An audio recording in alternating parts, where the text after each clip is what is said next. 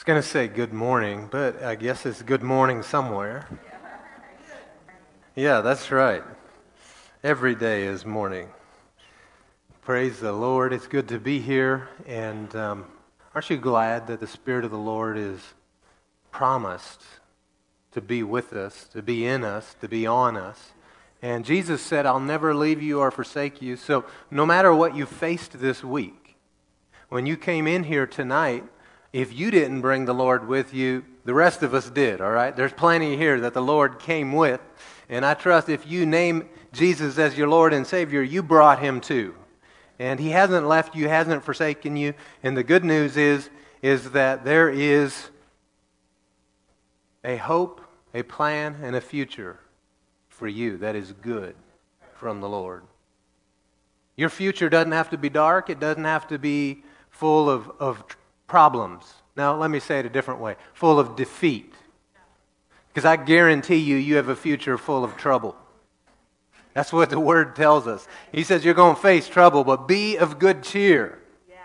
Because I have overcome the world, is what Jesus said to us. We are talking about expecting miracles. So turn in your Bible, if you brought it along, to Judges chapter 6. And um, we're going to look at something that was taking place here. Now, a little bit of, of history, of the backstory of what's been going on here.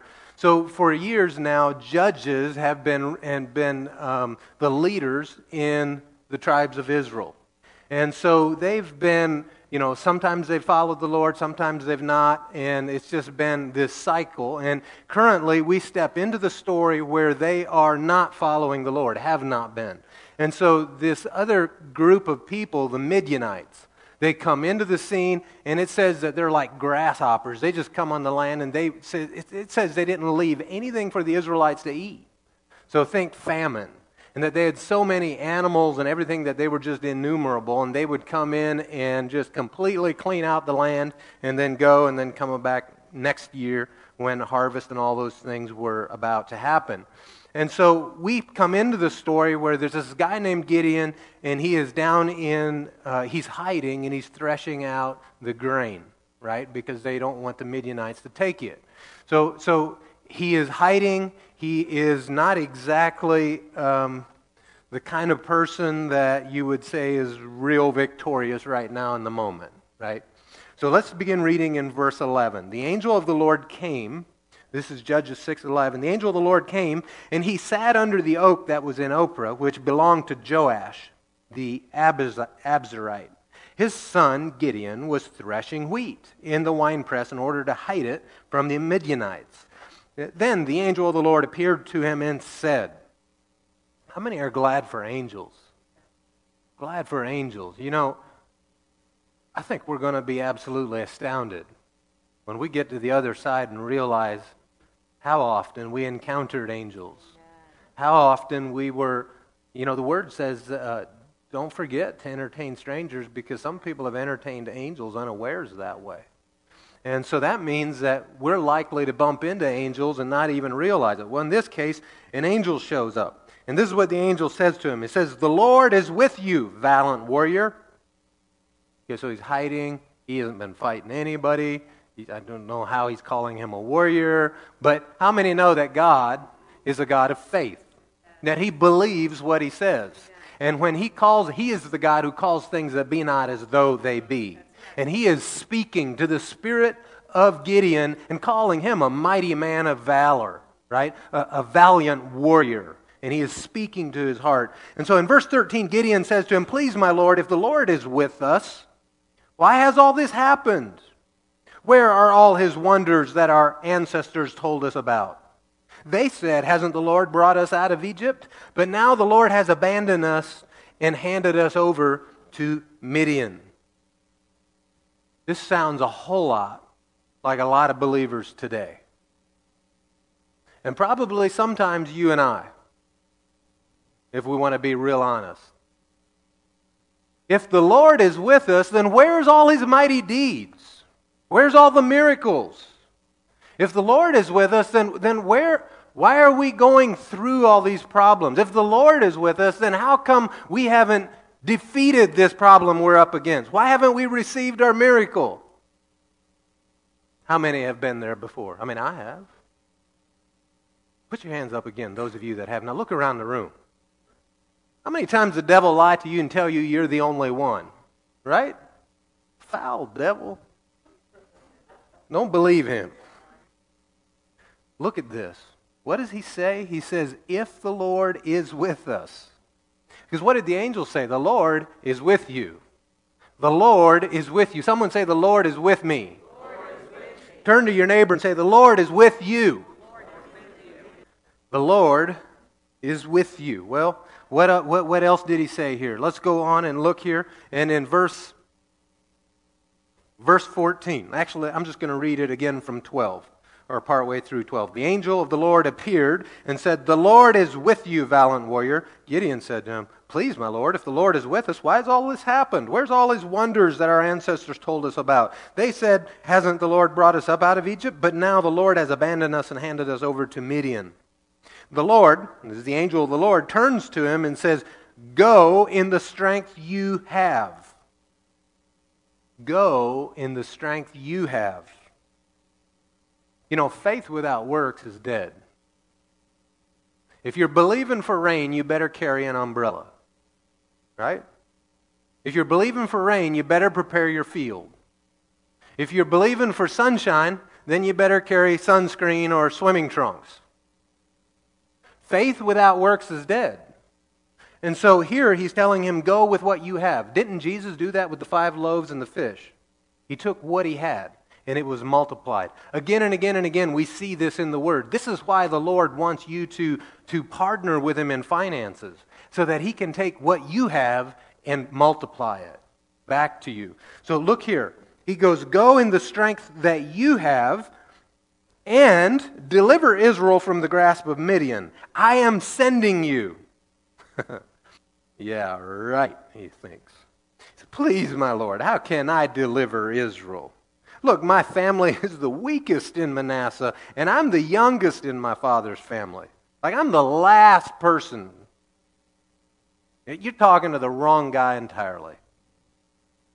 But, how many like the but gods? Verse 16, but I will be with you, said the Lord. I will be with you. You will strike Midian down as if it were one man. I will be with you. Turn to your neighbor again and say, God is with you. Now tell yourself, God is with me. God with you. You know, in, in Matthew 1 1, um, where the angel comes up and it says, um, they quote Isaiah actually, and, and they say out of Isaiah, the virgin will conceive and give birth to his son, and they will call him Emmanuel meaning God with us. God with us. Now, under the old covenant, there were certain rights that Gideon and his people had, right? There were certain covenant promises of God that applied to them if they obeyed the Lord and walked in His ways and worshiped Him and Him only. Then the covenant that God established for them applied to them, and they could ask for deliverance and they could expect that God was with them. Well, what had happened is they went away from the Lord, and God abandoned them, and so they cried out to the Lord, and He sends an answer in the form of an angel to speak to Gideon so that Gideon rises up and takes his place into bringing them into victory. That was under the old covenant. Question Has God changed? Does he still keep covenant? Does he still bring about miracles and deliverance and healing and redemption and salvation and provision. So much so that the prophet Isaiah prophesied and said they're going to name him Emmanuel. It means God with us. And don't you know, here all these hundreds of years later, here comes Jesus into the scene and God with us. God with us. Did you know that Jesus is the revealed will of God in the earth? Just watch what Jesus does. Watch what he does and how he behaves and how he acts and how he responds to people and how he, he proceeds when problems face him. How does he overcome them? He is the revealed will of God. He is the will of God for humanity revealed, made plain, made simple.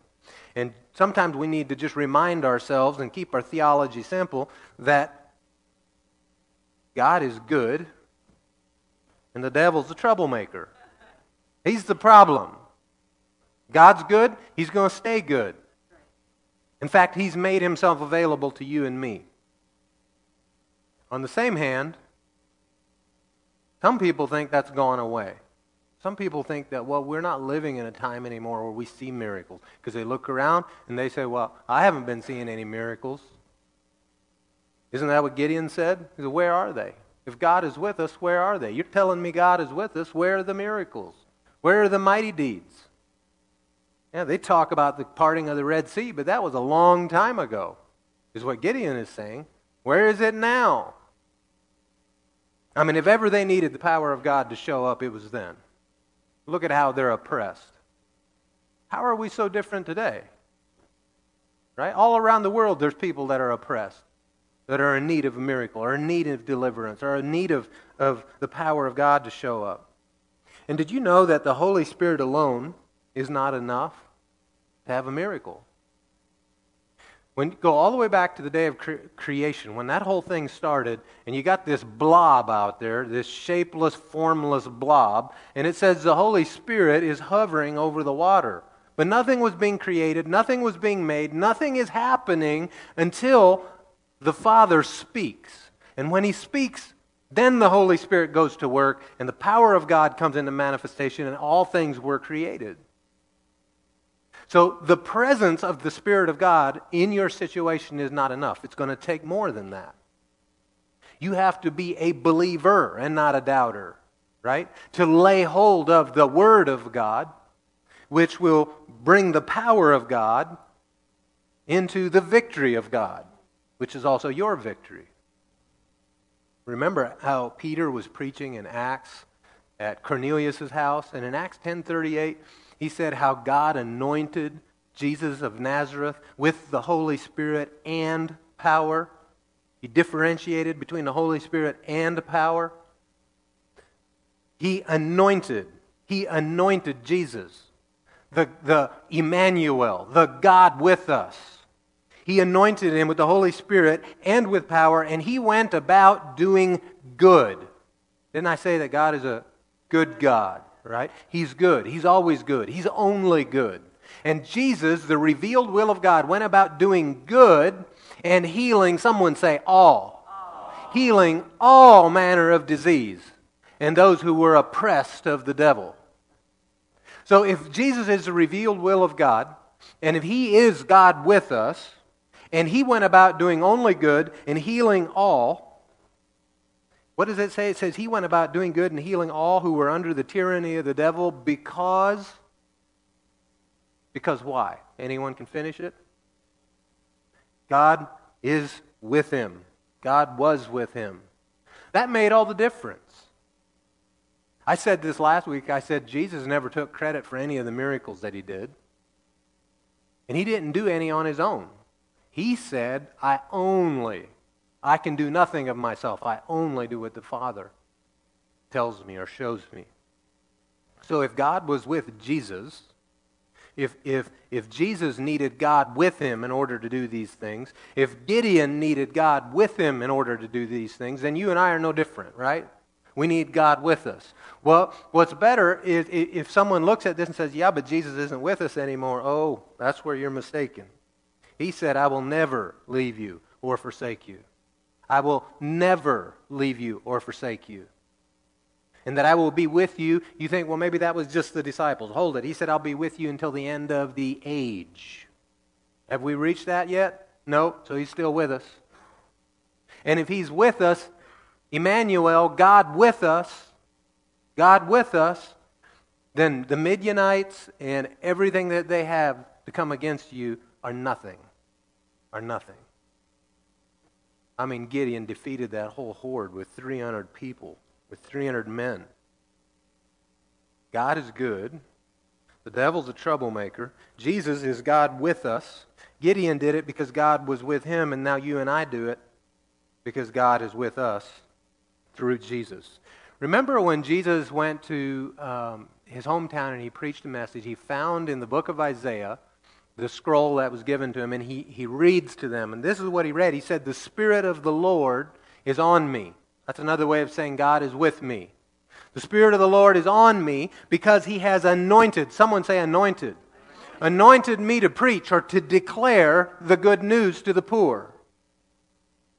To declare the good news to the poor. I'm convinced that one of the reasons that we don't see more miracles is because we're not declaring it. You go look at it. You go look in Mark 16 where Jesus said, And these signs will follow them that believe. But what came, what came right before that? So they're going to go out and preach the good news. Or don't let the word preach confuse you. It's tell it, it's declare it. All right? It doesn't mean stand in a pulpit and preach. It means you're telling it everywhere we go, everywhere you go. And as they go, as they went, and as they tell the good news, that's when the power of God is manifested and the miracles would happen. And everywhere that they would go, everywhere Paul would go, there was revival and riot. Why? Because he was telling the good news. But we like to go back to our comfort zone and stay in our houses and stay in our four walled churches or, or multi walled churches, maybe, multi leveled churches, right? And, and we contain the power of God to us and our little group. But I submit to you that if we would just step out and we begin to be bold and to tell and to, to let God, let God show that God is with, with us, that we would begin to see things that we haven't been seeing yet. So, what did Jesus say? He said, The Spirit of the Lord is on me. He has anointed me to preach the good news to the poor. What is good news to a poor person? I feel for you, but really can't do anything for you. And uh, you have to stay poor. Oh, thank you for the good news, Jesus. That's so awesome. I could have done that without your help. Come on, right? What's good news to a poor person?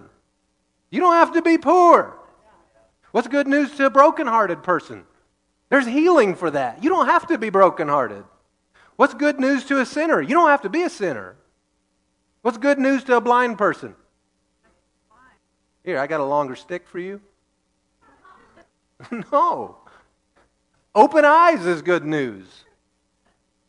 He sent me to heal the brokenhearted, to proclaim freedom to the captives, the recovery of sight to the blind, and to liberate the oppressed, to proclaim the year of the Lord's favor. Jesus made the statement. He was talking to the disciples, and he said, because the question had come up about, well, show us the Father. And he, he, said, What, you don't think you've seen the Father already? And he, and he says, Don't you believe that I'm in the Father and the Father is in me? God with him. The words that I speak to you, I don't speak on my own. Believe the Father who lives in me does his works. He's talking about miracles. The Father who lives in me does his works. Look, none of you here can do a miracle on your own. I can't but the Father in me can. He does his works. Believe me, Jesus says, I am in the Father and the Father is in me. Otherwise, believe because of the works themselves. Did you know that the miracles, the miracles that happen, testify? They can lead someone to the Lord. Believe because of the miracles. Believe because of the miracles. Are you giving the Lord opportunity for miracles? As you go about your workplace, as you go about your family, as you go about the gym or wherever you're at, right? Jesus went on and said, Truly I tell you, the one who believes, believes, believes, believes, the one who believes, not the one who wishes, not the one who wants, not the one who used to believe, the one who believes, it's current, it's present tense, in me will also do the works, the miracles that I do. And he will do even greater works than these because I'm going to the Father. And this is not just a disciple verse. He said, the one who believes. That's you and me. Greater works than what Jesus was doing. Put Mark 10 27 up on the board if you would. This is in the middle of his conversation with the rich young ruler. And uh, actually, it's not in the middle, it was at the end of the conversation because the rich young ruler had gone away. And then he begins, Jesus begins a conversation with the disciples in regards to finances, and that it's hard for a rich man to make it into heaven. And then he gives some explanations because they trust in wealth. And, and then Peter, You know, Peter, he's usually pretty bold at just saying what's on his mind. He's like, well, then, how can anyone be saved? If the rich people can't go to heaven, I just find it fascinating that Peter included himself in that rich group. As much as I like the chosen, that's one place I think they get it wrong in portraying them as so poor always. But Peter's like, well, then how can anyone be saved? Including himself. Because he said it's harder for a rich man to enter into heaven than a camel to go through the eye of a needle. And so Jesus responds and says this in chapter 10, verse 27 with man. Everyone say, with man. With man. It, is impossible. it is impossible. See, with man, there's no end to problems that we can't overcome. There's no end of, of debts. There's no end of diseases. There's no, I mean, man is, is pretty smart. They've got had some real big scientific advances, right? And they still haven't cured a whole bunch of things that we would have thought that had been fixed by now. Maybe there's other reasons for that too, but what does the word say? It says that the wisdom of man is foolishness to God. Foolishness. Well, Jesus said, with man, it is impossible, but not with God. Because all things are possible with God. God with us, us with Him. Do you see that? There's with man, and then there's with God. With man or with God? With man or with God? With God, all things are possible. Tell your neighbor, with God, all things are possible. Now, Malachi 3 6, the Lord made this statement. He said, I am the Lord, I don't change. I am the Lord, I don't change. Tell your neighbor, did you know the Lord doesn't change? The Lord doesn't change. And if He said, I don't change, then He doesn't change. There's no other way around it. And if He was this kind of God back in Gideon's day where He says, When I'm with you, oh, victory is assured. And then Jesus shows up, and we know that Jesus was given for you and I, and His name means God with us. And He said, I'll never leave you, I'll never forsake you, so you and I are never without with God. Yet it's so easy, isn't it, to begin to look at the with man side of the equation. And when we see the impossibility of the with man side of the problem, man, we've got to arrest ourselves and grab ourselves by our ear and take us right over to the with God part of the problem. With God. It, there's no disease that with God has a chance against Him, right? There's no debt that can't be paid with God. There is no relationship that can't be restored with God. There's no problem, no mountain that is survivable with God. I'm saying on the mountain survivability, not yours. So God has not changed. In fact, in Hebrews it tells us that Jesus Christ is the same yesterday, today, and forever. And so if He is with us, and if He said, I'll never leave you or forsake you, and that all things are still possible with God. That the greater one who's in you is greater than he that's in the world, the troublemaker. There is something, though, that can limit him. Did you know that? Limit God. It's possible to limit him, or he can't do something for you. And we don't want to do that. We talked about the fix for that last week.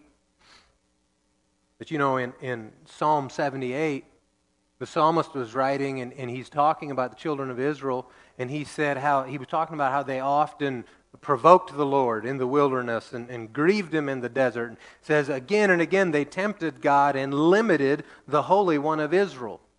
They limited the Holy One of Israel for what he could do for them. Did you know you can limit God? One of the ways they limited him is it says they did not remember they did not remember his power. They forgot. They were too busy looking at the problem of no water or no food or, or Egyptians coming our way with swords and chariots and spears and everything. Or Red Sea barriers. It says they did not remember. Well, they finally they made it through all of that and they make it out to the desert and they finally get to the promised land and oh, you mean we have to fight to take it too? Well, they're huge. We don't have a chance against them. talk about grieving the Lord and limiting him. He's like, all right, that's it. Out to the desert with you.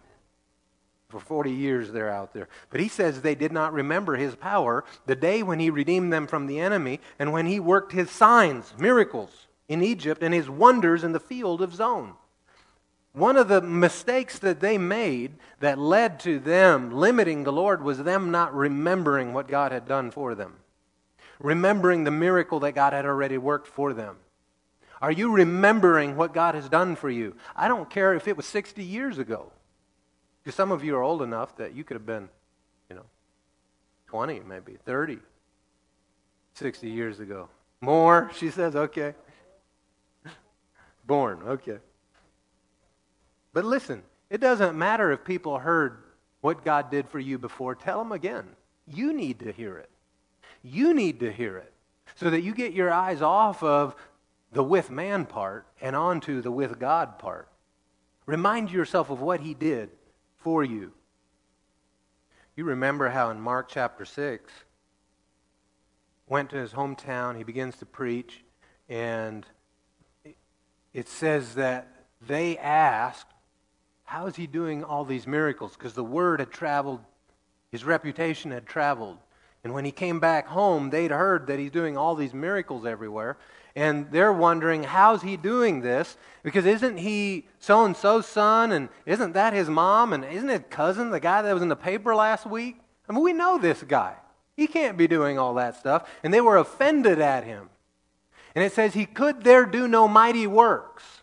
Jesus could not do miracles there.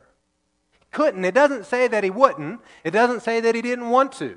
It says that he couldn't. He was unable, which would imply that Maybe he tried. But he was limited.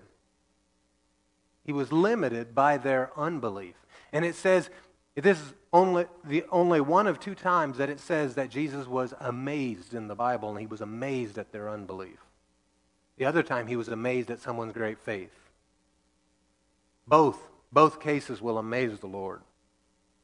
And then last week we looked at how the cure for that is in you know, when the disciples couldn't cast out the devil, and they were like, Well, why couldn't we do it, Lord? And he said, Well, this kind only comes out. He wasn't talking about the devil, he was talking about their unbelief. He said, Because of your unbelief is why you couldn't.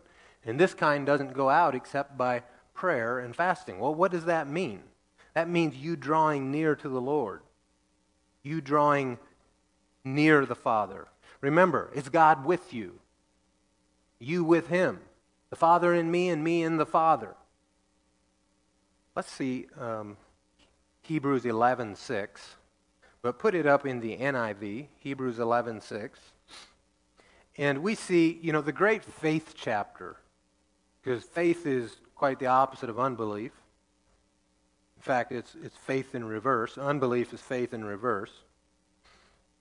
But he says in Hebrews 11:6, he says, without faith, it's impossible, impossible, impossible. Remember, with man, it's impossible.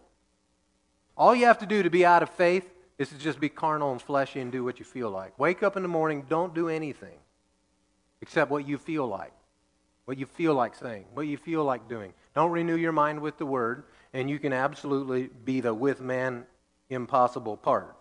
All right, and out of faith. So he says, without faith, it's impossible to do what? To please God, because anyone who comes to him, so this is step number one, you have to come to him.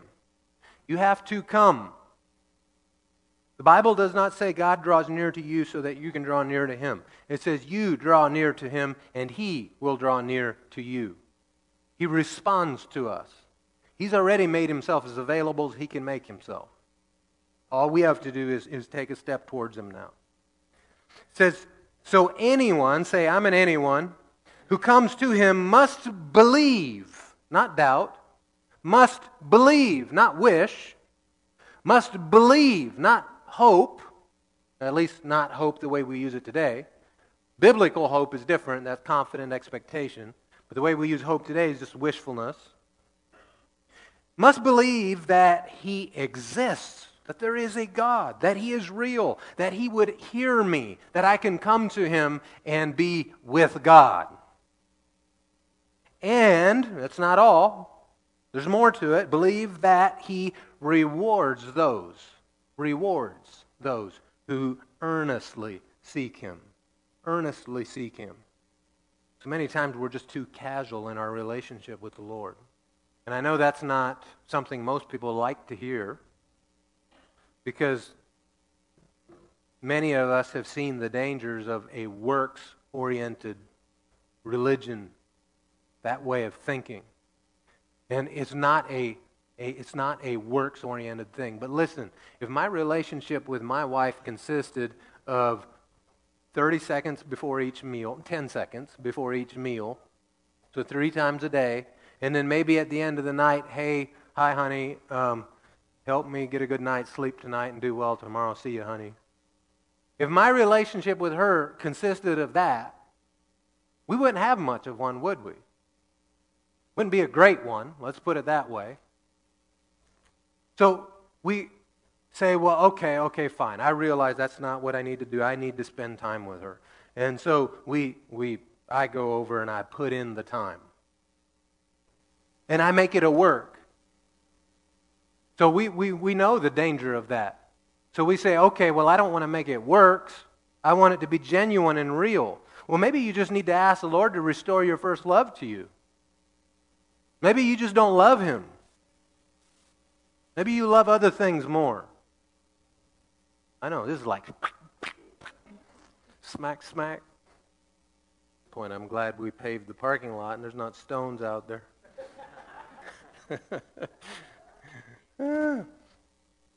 but listen, if we want to have a good relationship, it means we're going to treat it as valuable, as precious. We're going to look forward to it. And don't think of your, your time with the Lord as, as time you put in with Him. Take Him with you all day. Have Him with you all day. You know what I don't have to do? If I am with her all day long, anytime I want, I can just say something and she can say something to me. Whether we're in the car, wherever we are. And I'm with her all day long, and I didn't make a concentrated effort to go over and spend 15 minutes with her. See, one, being with her, and just it's organic now, our conversation, and when and, my, my talking to her, her talking to me is organic rather than a forced issue. And we run to the Lord and we say, okay, Lord, lead me on this issue. Tell me, talk to me about this thing, but hurry because I only have a couple minutes. Sometimes the Lord will talk to you then, but I mean, would your spousal relationship thrive if you did it that way? No. Okay, I said enough. Without faith, it's impossible to please God because anyone who comes to him must believe that he exists and that he rewards those who earnestly seek him. If you seek him, he rewards that. He rewards that. You spend time with him, he rewards that. That word reward actually talks, it's like taking a paycheck. I mean, it's, it's a very interesting way of wording it. You want more of the Lord? Spend time with him. That's all. Jesus said it this way. Remember, God with us. Jesus is God with us and in us. Jesus said, If you remain in me, and my words remain in you, ask whatever you want, and it will be done for you.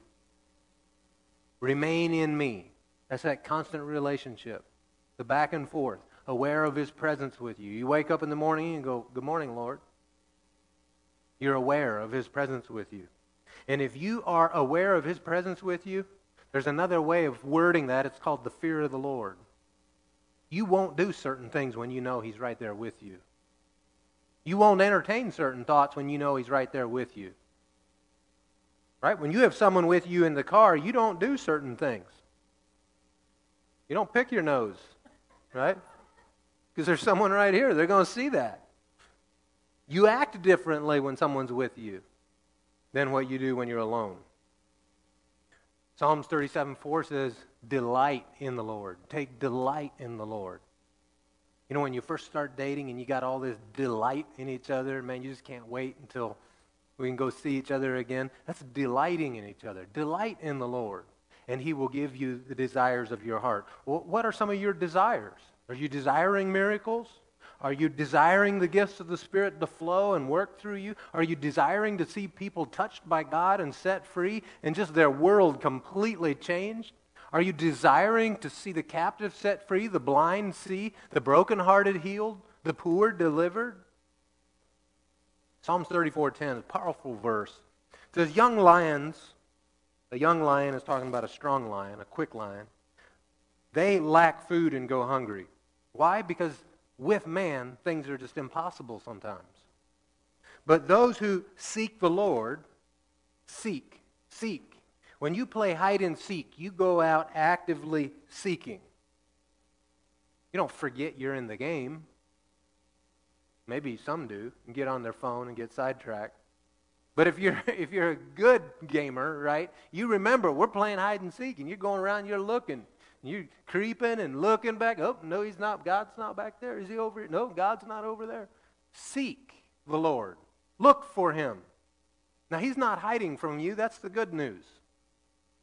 In fact, Paul said it this way Seek the Lord while he may be found. He's right out in the open, just waiting for you to say, one, two, three, on God. Seek him. And it says, Those that seek the Lord will not lack any good thing. Will not lack. Will not lack any good thing. Has God changed? If he was this way for the psalmist, would he be this way for you and I? I mean, he said, I am the Lord, I don't change. And if you'll seek me, you won't lack any good thing. So, what was one of the ways that they limited the Lord? Is they didn't remember, right? They didn't remember what the mighty deeds He'd done for them. So, we're going to, in a little bit, I'm going to give you opportunity to remember what God has done for you miracles. I want to hear about God's miracle testimonies in your life. What has, how has God done a miracle for you? I'm not talking about if you're still believing for one. That's great. But we're talking about things that are in your history, in your past, that they're testimony now for you. We'll give you opportunity to share those. But I'm going to stir you up first with some scriptures. Listen to this out of Psalms 22. I will proclaim your name to my brothers and sisters. I will praise you in the assembly. Where are we right now? In the assembly. You who fear the Lord, praise him. All you descendants of Jacob, honor him. Are you descendants of Jacob? Yeah, through Christ. We've been grafted in.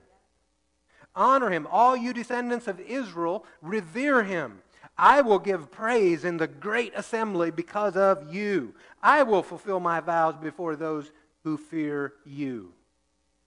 Psalms 111, verses 1 and 2 says, Hallelujah, I will praise the Lord with all my heart in the assembly of the upright and in the congregation. The Lord's works are great. Listen to this one studied by all who delight in them. Studied. The Lord's works are studied. So when you have a miracle testimony, we should, we should listen. Oh, wow, that's awesome. The Lord did that. Wow, isn't he, isn't he great? Psalms 109, verse 30. I will fervently thank the Lord with my mouth. I will praise him in the presence of many. One of the ways we praise God is we tell of his mighty deeds. We stir each other up with these things.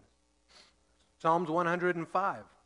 Give thanks to the Lord. Call on his name. Proclaim his deeds among the people. Sing to him. Sing praise to him. Tell about all his wonderful works. And then Psalm 145. I exalt you, my God, the King.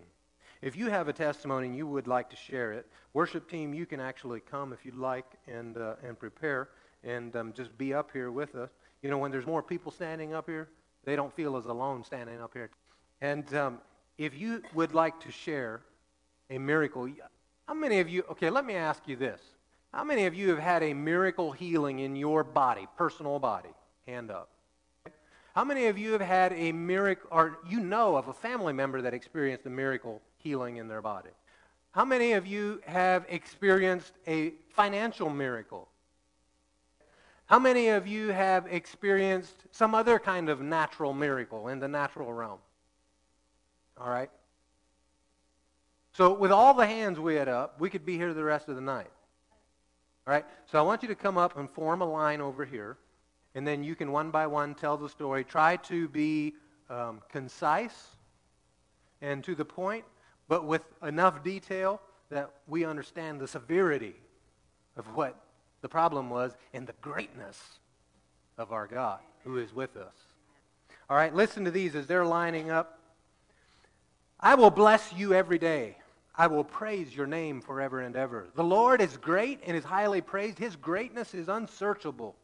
Listen to this. One generation will declare your works to the next and will proclaim your mighty acts. That's what you're doing up here today.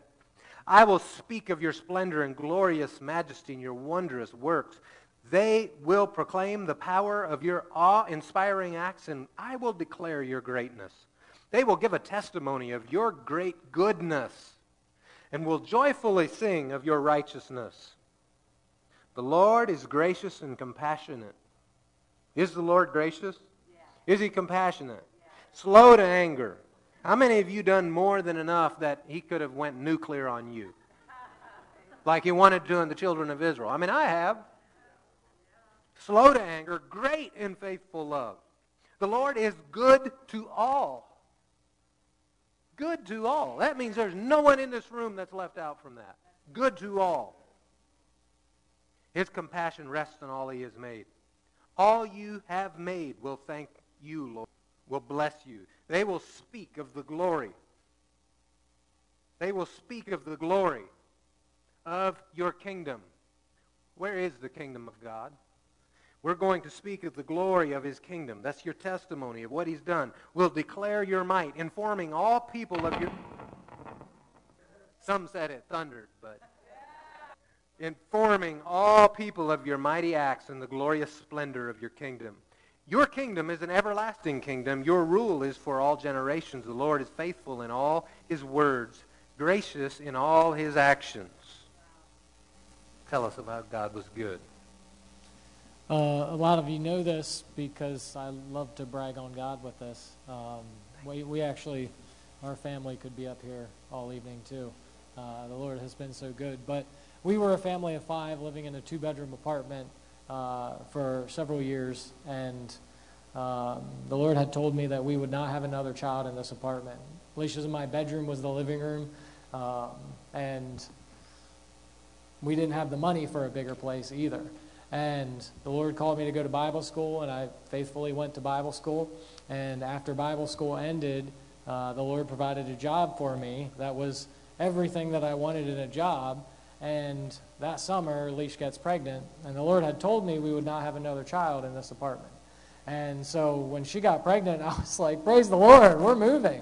And uh, we didn't know where yet, but God did. He, he had it all planned out, and within, within uh, a year of, actually less than a year from the time she got pregnant, uh, the Lord had provided a place for us that uh, was if you include the finished basement, over four times, over three times the size of our apartment, and we actually spent less living there than we did at the apartment. He, he really is a miracle working God. Um, so when for my 13th birthday, we went out to Colorado. Well, it wasn't for my birthday, but we went out to Colorado for my um, in September, and one of my birthday presents was a knife, and I was coming back up from practice one day, and my sister gave me my knife, and then we got home, and I didn't have it, and it was gone, and I I still don't know where it is to this day. Um, but I prayed and believed that the Lord would give it, bring it back to me, and uh, one day, mom pulled me aside and said, he gave me $50 and said, someone gave this to me to give to you to buy a new knife. And out of that, I also got a brand new knife sharpener with it. So God, God is a God of increase. Yes.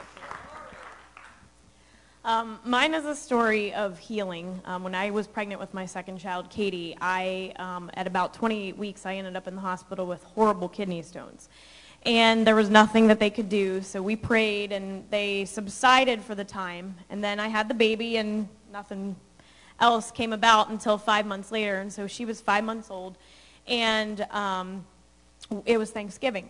And we had a whole house full in our tiny little house that we lived in at the time, a whole house full of people.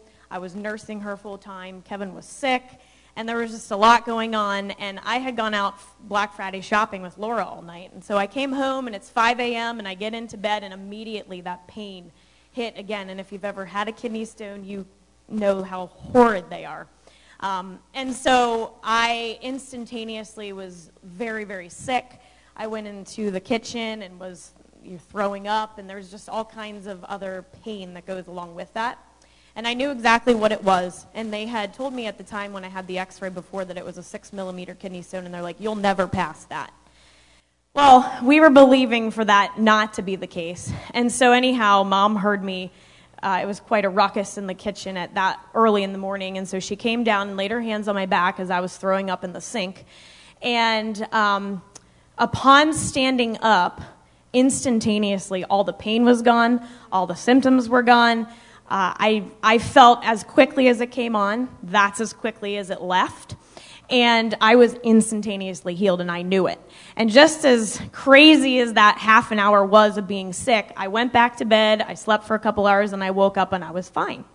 Well, I made the decision just to go get it x rayed to make sure that these stones had indeed broken up and and done what we had prayed. And so I went in and uh, they took x rays and like, I don't know what you're talking about. Because I went to a different doctor than I had seen when I was pregnant. And they're like, we don't see anything. There's nothing here. You're good to go. And I have never had a problem since then. That was seven years ago. So Awesome. Thank you, Lord. I have a similar testimony to hers, but I'll give a different one instead. Uh, actually, during one of the Armada Commission meetings here a couple of years ago, I had kidney stones during one of the days, and we had prayer, and mine left during that same day too. So that's a short one of that, but I want to share one that I've shared here before. And I'll never stop sharing this one because if you've been in great pain for 15 months straight and had all your joints from basically your elbow to the tips of your fingers, from your kneecap to the tips of your toes, swollen up the sizes of footballs, and so that you can't sleep. And when people say you're about to go insane, I was about to go insane from pain. And I got prayer during a church service, and within 24 hours, there was no more pain. I had gone to specialists. They were giving me every type of medication you could think of. And I went up front for prayer, and it was gone. And I never had to go back again. I never saw the doctor. I didn't even go back to see if I was okay. I just knew I was okay. Hallelujah. Mine's about a miracle. Uh, some of you's heard it before. In 08, I had prostate cancer. He sent me up to Hershey Medical, and when I came back, the specialist said, We're not touching you. It's outside the prostate. So I had a, I think it was Apostle Dale and Pastor Bob Hawk. They anointed me with oil. And that was in 08. I thank the Lord every day for healing this body, and thanks for healing. Praise the Lord. Thank you, Lord. I've said this story to a couple people, so if you've heard it before, bear with me. Um, back a while ago, desperately needed a new job, new schedule, better pay, better environment, everything. So uh, I had been putting out my resume. Uh, I had a number of places contacting me, all good blessings from the Lord. I told my Lord, if uh, I'm switching jobs, here's what I need. And uh, he answered everything but uh, one area for me in particularly, which was um, money. So, uh, out of the five offers I got, I went with uh, one of them, even though it was the less money. And about two weeks in, uh, the plant manager calls me in and says, uh, Hey, shut the door behind you. We need to talk about some stuff. So I'm to shut the door, and they go, I don't know if you've noticed. Um, how our country and the economy is doing right now, um, but it's not doing too good. And, um, you know, these are really desperate and hard times right now, and uh, we know money's a bit of an issue. So we're uh, upping your pay a buck fifty to make sure that that shows in your checks.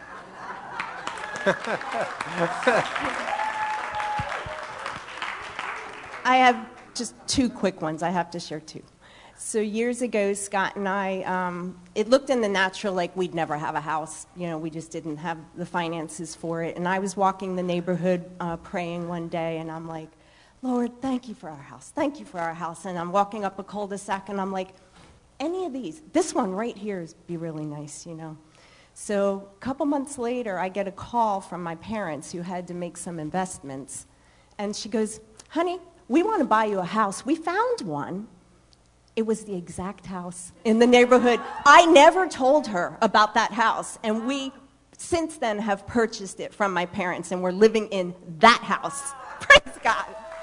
And this last one is happened a few months ago at work. Um, this is something God did through me. So I work with um, individuals with intellectual disabilities in group homes.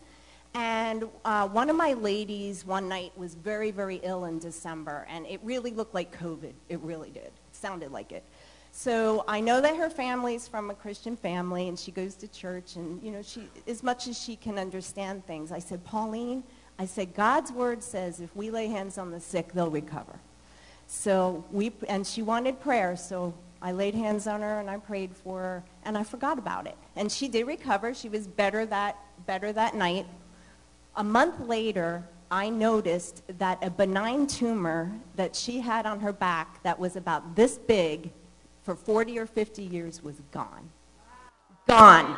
And I took her to her physical on February 1st, and I had her show her doctor, who's been her doctor since she was this big, and he just was spe- he just stood there, and he said, "Well, hallelujah."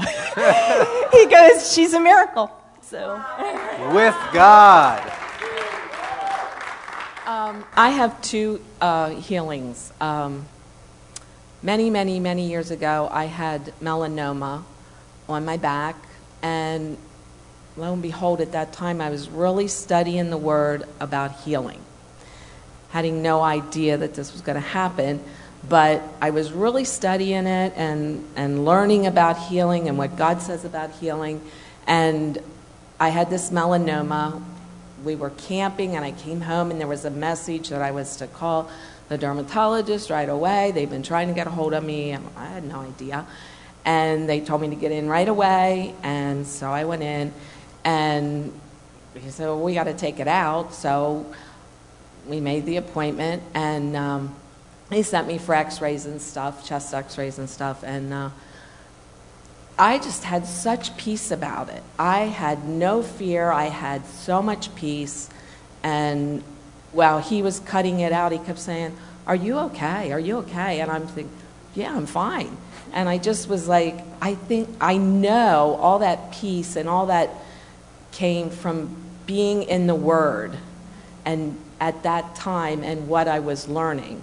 And I know lots of times when I talk to people that need a healing and I pray for them, I'll tell them to get their Bible out and look up all the healing scriptures and read over them and read over them because the Word is healing. It brings healing and it brings peace.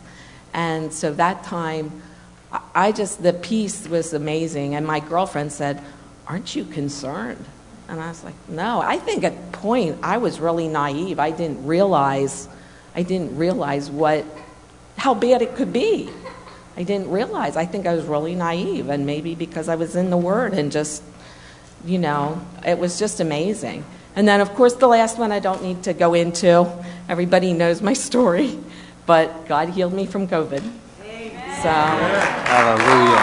For sure. I don't have any problems afterwards. Everybody says, "Oh, are you completely? Are you good? I'm good." Yeah. Hallelujah. Thank you, Lord. Father, we praise you and we give you all the glory Yes. because you're the miracle worker. Um, creative miracles, guys. So, uh, seven years ago, I got a job with a new construction company, and it was awkward, it was uncomfortable. But I said, Lord, I'm here, but I'm not here for myself. I want you to do miracles. I want you to, to save these people. I want souls. I want the atmosphere. This is a specific prayer. Father, I say, I want the atmosphere to change every time you open my mouth to speak. Okay. So during the lunch hour, during the break hour, uh, he would always create opportunities and doors would open. People would ask you questions, and then the Holy Spirit would just flow. Well, one of the owner's brothers would be one of the common workers, and I didn't know this. So I would talk, and everybody would listen it was like it grabbed their attention. Well, three years down the road, I got a certain uh, award for best worker of the year. You know, the believers should get those awards Yeah, to glorify right. God. Well, they have a little speech to honor you and let everyone know about you, details. So as they were presenting this award to me in front of a company of 400 people, this is the first thing he said. He said, One thing about Mr. McCrease is that every time he talks, the atmosphere changes. Coworkers would come up to me secretly and, and say, You know, I hate you. I can't even cuss when you're around. a superintendent and a guy that used to do that used to belong to the Masonic Lodge, both of them now have a little Bible study underneath the company's basement. Okay, so so the Lord, uh, here's another good one. I have so many. God, God, God is answering prayers.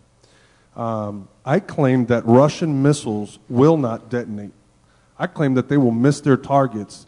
And during the first week of the war, they would say, Look, this missile didn't explode. I, said, I claim that. My God heard me. I mean, we, we have to have an imagination, allow the Holy Spirit to stir our imagination in the supernatural. Um, I can keep going, but one thing I did want to share with you guys is we're going on this trip, and we have 1,200 tracks in the Ukrainian language. What are you going to stand on? The Bible says that you pray that God will open the eyes of their hearts' understanding to receive the word. We're going there filled with the word. They're going to read the word. They're going to be convicted. The conviction of the Holy Spirit's going to manifest on their souls. I even claim Russian soldiers to read these. Yes. Okay? So your prayers will be written down for the harvest. Can we claim a nation? Absolutely. Nineveh was saved by Jonah. We are greater than Nineveh. We have the better covenant. Yep. Amen?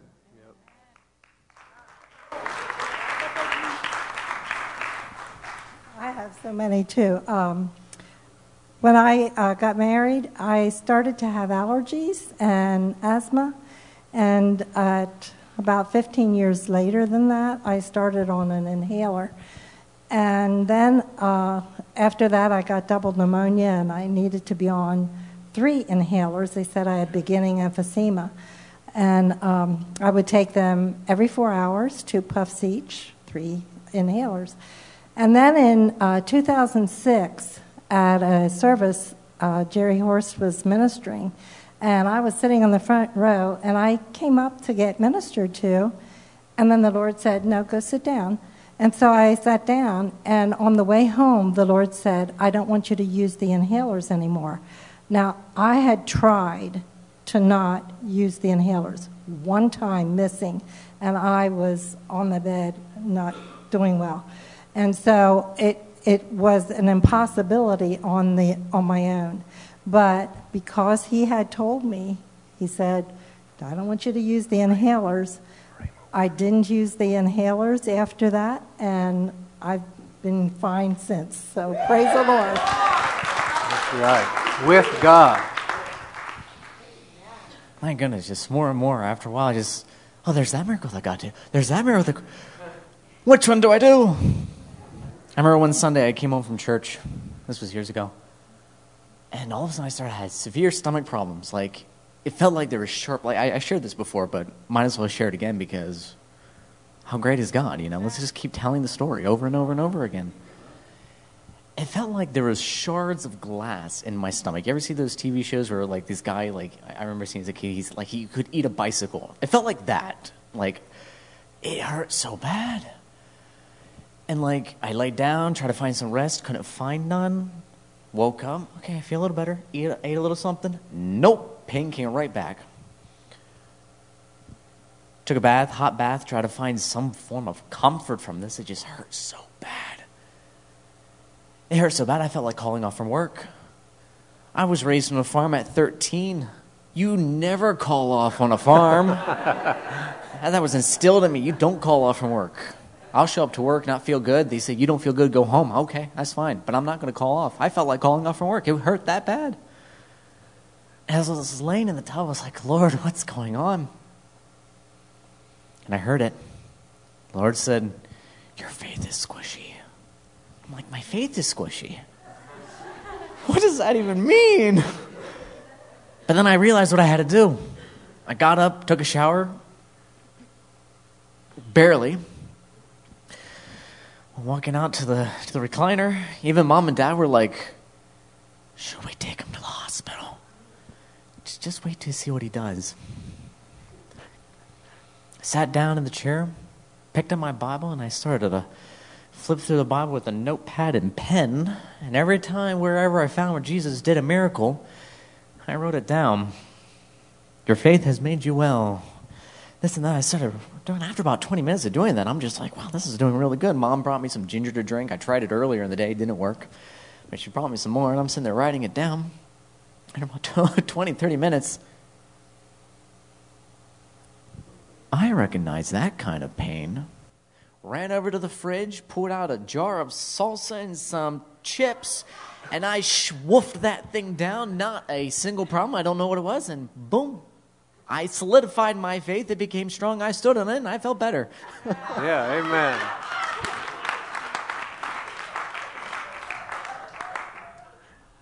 So, uh, the miracle I have to share tonight is going to be one of salvation. Um, I was in the back room with Azariah because he fell asleep on the on the way here and didn't take a nap today. So I was like, oh, I'll, I'll, take a take a break back here and just listen. And um, Pastor Sidney was sharing about um, taking you back to your first love. And so when he had said about sharing testimonies, I just really got stirred in my heart. Okay, I'm going to share how I got saved. And so this would have been um, June 20th of 2016, uh, I was on a week-long trip down in Outer Banks, North Carolina, and there were several goals that we had in mind. Number one was to get drunk. Uh, number two was to find very beautiful women, and you can kind of figure out the rest. Um, and then the third was just to just party, to just to do what heathens do, and to just you know get into trouble and do all those kinds of things. And uh, we set out to do the first thing, um, and we accomplished it quite well. And uh, the there's a bunch of details to this story, but there's one main thing that the Lord had highlighted for me to share, and so I'm going to kind of skip a couple of them to get to that point. Um, but so I uh, basically I got into some drugs, and I had a miraculous encounter with the Lord where He actually sobered me up uh, out of something that I thought I was going to I thought I was to die, um, and then you know, later that week, um, there were some events that, that took place. I was, you know, I told everybody on the trip. Uh, actually, Benji Kurthi was on this trip with me, so you could ask him for more of this because he had a firsthand perspective on this. But uh, he thought I was crazy. He was like, "Man, you just really smoked some crazy stuff. You know, that's not real. That you didn't meet God, all that stuff." But then um, I was telling everybody on the trip, like, God's real. Like He sobered me up. Like this is. You know, this is this is amazing. This is, and they're like, yeah, whatever. Well, uh, the week goes by, and nothing really uh, happened with everybody else there. They thought I was crazy, and then the weekend happens, and I just really get this desire to go on a drive. So I had a Jeep Wrangler at that point. You know, we were down in Outer Banks, so I'm like, one rule, nothing's on the Jeep the whole time we're down there. It's naked the whole time, and it doesn't go back on until we go home. So I did that, and then I get home, like, man, I really want to go for a drive. So I go for a drive um, over near Willow Street, and I see a homeless guy on the side of the road. And I have never been the kind of person to pick up a homeless person. Like I would be the kind of guy that's like, oh, no, no, thank you. And um, but I just the only way I can explain is it literally felt like there was a hand that reached inside of me and literally grabbed a hold of my heart and pulled me to the side of the road. So I, I'm, I'm on the side of the road, and before I can even think, what am I doing? This dude is up next to my car, and he's like, "Oh, thanks, man. God bless you for picking me up, and you know, such and such, and oh, blah blah blah." And starts talking. I'm like, eh, "Yeah, okay, cool. Uh, where are we going?" And um, so I, am driving him around. We're looking for a bike, and I'm just telling him my testimony. I'm telling him like God's real, like, and he's just he's just listening. He just the whole time he just is listening to me. And we we finally get to you know Lebanon. He wanted me to take him to Lebanon, um, so I drove up there because I'm like, yeah, I got family up there anyways. And um, we get there and I'm like, ah, like I really want to get this guy out of my car. I'm like really uncomfortable, and he's just like, okay, um, you can drop me off here. And I'm like, I didn't even say anything, but he knew. It's like he knew my thoughts. So I dropped him off there, um, and then I ended up uh, having a picture of my mom. So I drove to this Bible study. Um, and later that night got filled with the Holy Spirit and started speaking in tongues. But the part that was that the Lord reminded me to share is that on the way from Lebanon to that Bible study, I had never once in my life sung spiritual praises, just out of nothing. And I remember on that drive, I, I, didn't even know, know that I was doing it. I just was like focusing on the road, and I realized in the middle of that, I was literally singing new praises to the Lord that I have never sung before. And it was that love, it was that new love that I had never experienced before that I just out of my spirit came these songs that I've never heard before, but I was singing them because it was, I was in love. I was in love with the Lord. And I really, I just, I'm so thankful for that. And I really hope that God can use this in your own personal walk with Him to just refresh you because I know I needed that tonight. I really needed to be reminded of the first love aspect side of things. And so, yeah, that's my testimony.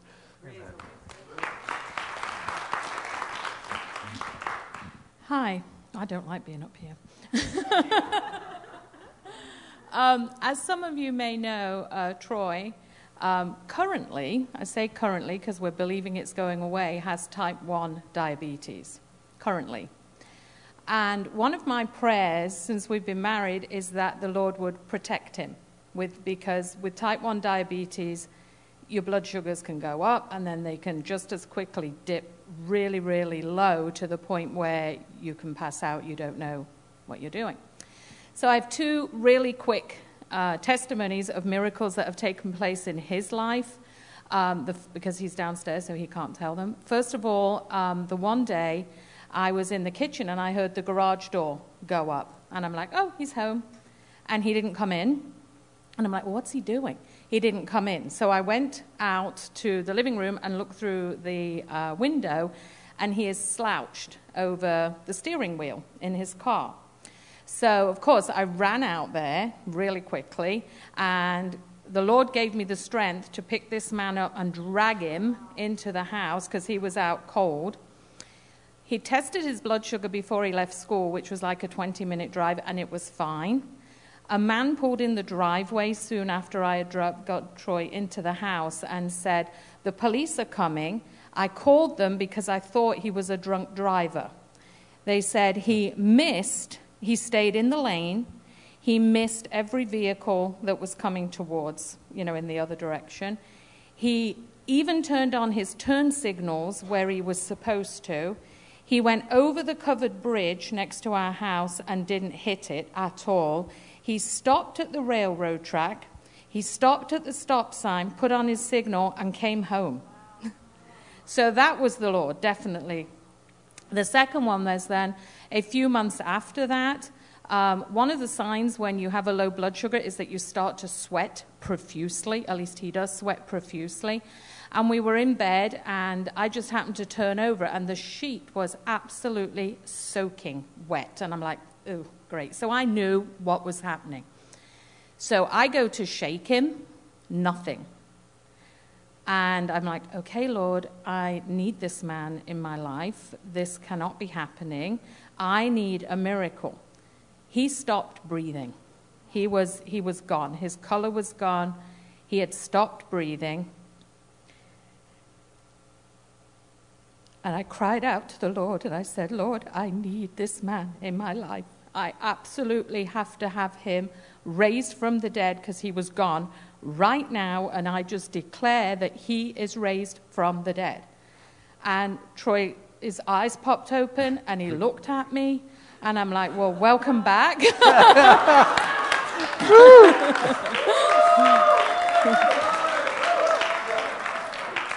And then about a week later, he said, I know that you were praying for me to come back, and I, could, I knew that you were, he said, but I really didn't want to. It was good where I was going. and I'm like, well, sorry. But, but obviously, since then, he's gone on to do so much more for the kingdom of God, so that was not the time that he was supposed yes, to be going. Yes. So those are my miracles. Hallelujah. Thank you, Lord. Yes, God. In 2017, I had an accident and totaled my car, and they do the whole check, you know, your MRI, all the, make sure my insides are okay. And about a month later, they called to tell, well, not even a month later, they called to tell me I had nodules all throughout my lungs. I lived a very hard life before coming back to the Lord, so I knew where it came from and, you know, all of that. Um, so I activated my faith. I had gotten to the point where I, I believed in healing. I didn't always, but I, by that time I had. So I just, I prayed, I believe that you healed me, Lord. Thank you. And I just did that for months, and I had a six month checkup to go in and get this taken care of. And um, the doctor's report came back healed. I, I highlighted like 77 places where it said healed, healed, healed, healed, healed, healed. so thank you, Jesus.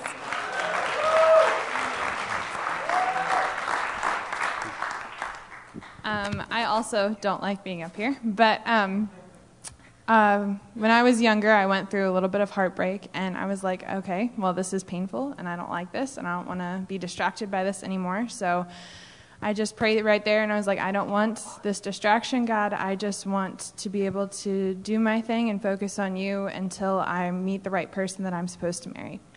And um, so the next four years, I teach at a little Christian school, um, and he uses me in so many different ways. He takes me overseas and does so many different things. And then um, I feel like I'm supposed to go on Match.com, and I was like, okay. Um, really? You sure? and he was like, yeah. I was like, okay. Um, and within like two hours of going on Match.com, I met my husband. So. Awesome. Over here, behind you. My wife said I need to say the second part to this, so it is kind of a two-parter, but about the same thing. I w- in 2009, or actually not 2000, wow, 1999, uh, the Lord gave me a vision, uh, and, and, to make it concise, uh, it was to go to Honduras uh, for a year to be a missionary, and uh, which ended up happening.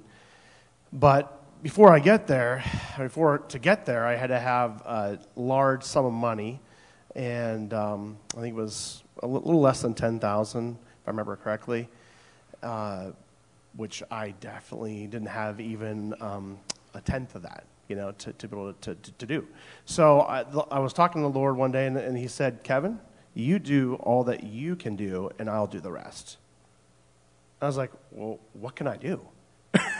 so I'm like scratching my head. I'm like, so I'm asking some people, like, oh, you could send out some letters, you know. I'm like, the people that you know. And I'm like, oh, okay. So, I, I, which I did. So, not much came in, but it, some did, and not even half I had before the day that I had to leave. And I remember getting on the airplane, and I'm like, Lord, you, whew, you said that you would do the rest. You're going to do the rest for it. I did all I could do, and that's all, I did everything that I could do. I even took out one of my bonds that I had. That's the only thing I had really. Uh, that was kind of investment, but uh, and I applied to that. But the when I got when I landed in Honduras, ah, so good. God's so good. I got on the internet. And back then, there was no high speed down there. it was just like, you know, the AOL thing. And I, I got on the internet, and, um, and I got an email from my mom saying that uh, as I was on the plane, the rest of the money came in, which was a large sum. So praise the Lord for that. God's a miracle of finances. And I feel like the Lord specifically said this to say this one. And then, in addition, when I was down there, uh, the first first several weeks, I was down there before all the other Americans that were coming, and uh, we went off into. Apparently, there was a this was a vacation time for the uh, the count. Well, they were not counselors, but uh, the um, the leadership team down there, and so I got to go off with them, you know, which was cool. And we went to this waterfall place, and you were. I mean, we were um, jumping off of the waterfall Let's just say it that way. Uh, the cliffs of the waterfall. There was various ones, and we would jump up. And the highest one, we got to the highest one, and and uh, I was a bit crazy back then. I'd be like, "Oh, I'm just going to dive off." And the kids are the kid that was the, telling us where to jump and all that. He was like about 10 years old, and he said, "No, you got to jump right here. If you jump over here, you're going to hit rocks. If you don't jump, if you jump here, you're safe." And we're jumping. We we did this several times, and the last time, I'm like, "I'm just going to dive." And I don't know what was wrong with me. I, I do know what's wrong with me, but, but at the time, wacky thinking, right? And I, I did it. I, I told the other guys nobody else would do it. I'm like, oh, you got to do it. I'm to do it. You know, if, if you guys want to be brave, I'll be brave. You know, and so I jump off. And fortunately, uh, I never learned how to dive correctly uh, from that height, which was about 60 feet ish high. That was the highest point. And uh, literally, you don't know where you're jumping because you can't see it. So that's, that's how high it was. Like when you jump, he's telling you to jump here, well, you can't actually see where you're going to land because the height and the way that the, the, the precipice was. So I jump and I dive, and this is my body. I'm diving, and I end up totally doing a back smacker in the water. And my, I, I heard my entire body go like crack, like, like, and I, and I was, I was literally paralyzed in the water. Like I couldn't move. And I started sinking underneath the water. And, oh, I, I left this part out, but uh, a little bit down the, that river was the next waterfall. So you, once you get in the water, the guide said, you got to swim out immediately. Well, I couldn't move. And so the only thing I had with me was the Lord, number one, and my prayer language, which just came out. Like I'm underwater and I'm like in my inside my head, I'm full prayer language mode. like, cause I'm like, uh oh, this is a problem. You know, my brain was thinking that uh, after the fact. Um, so I, I, uh, all of a sudden, my bo- I'm underwater and it se- with what seemed like an eternity. Not breathing, but I'm not thinking about breathing. I'm thinking about like I needed my body to move, and all of a sudden, my body started to move like limb by limb, literally. That's how what it felt like, at least. And when I got to the top of the water, uh, I looked over at the people, and they're, they're like this, because I'm getting close to the next waterfall. And so I'm like, I'm like, wow, like the adrenaline hit me, and then all of a sudden my body just started working. I was able to swim, and I got to the edge. And I'm like, I got on the edge, and I'm like, guys, you got to pray for me. Well, here, God already healed me. but I thought I was in major trouble with my body because I, I knew what happened. And they all got around me and prayed, and, and uh, then we got up and walked right out of the, the ravine. But I, I just thank the Lord. God, in the moments that we're stupid, you know, God will even come through in those moments. And then the moments when we can do all that we can do, God will take care of the rest. Amen. Well, two things. One is, is first miracle I want to say is God gave us a vehicle once when we had no money in the natural for a second, and we desperately needed one, causing lots of problems with schedule, not having a second vehicle, and God provided one for us. Praise God. Number two, I know you know this story, but I'm not going to miss an opportunity to give God the glory for the fact that we have Ariel with us because it is by the power of God that she's here. The doctors, in the doctor's notes when I got them when we moved here, said it was highly unlikely I would carry her to term. And multiple times I nearly hemorrhaged. I mean, my life was actually in the balance. And I saw her. When I was believing God for this miracle, I would daydream about this little girl dancing and twirling. And isn't that what she does?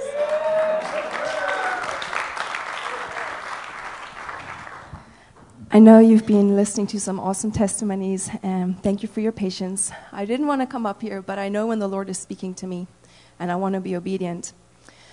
So, you, most of you know what we are currently walking through as a family alongside the country of Ukraine, um, since we are in the process of wanting to adopt a sibling group of five from the Ukraine, and they're currently in a war.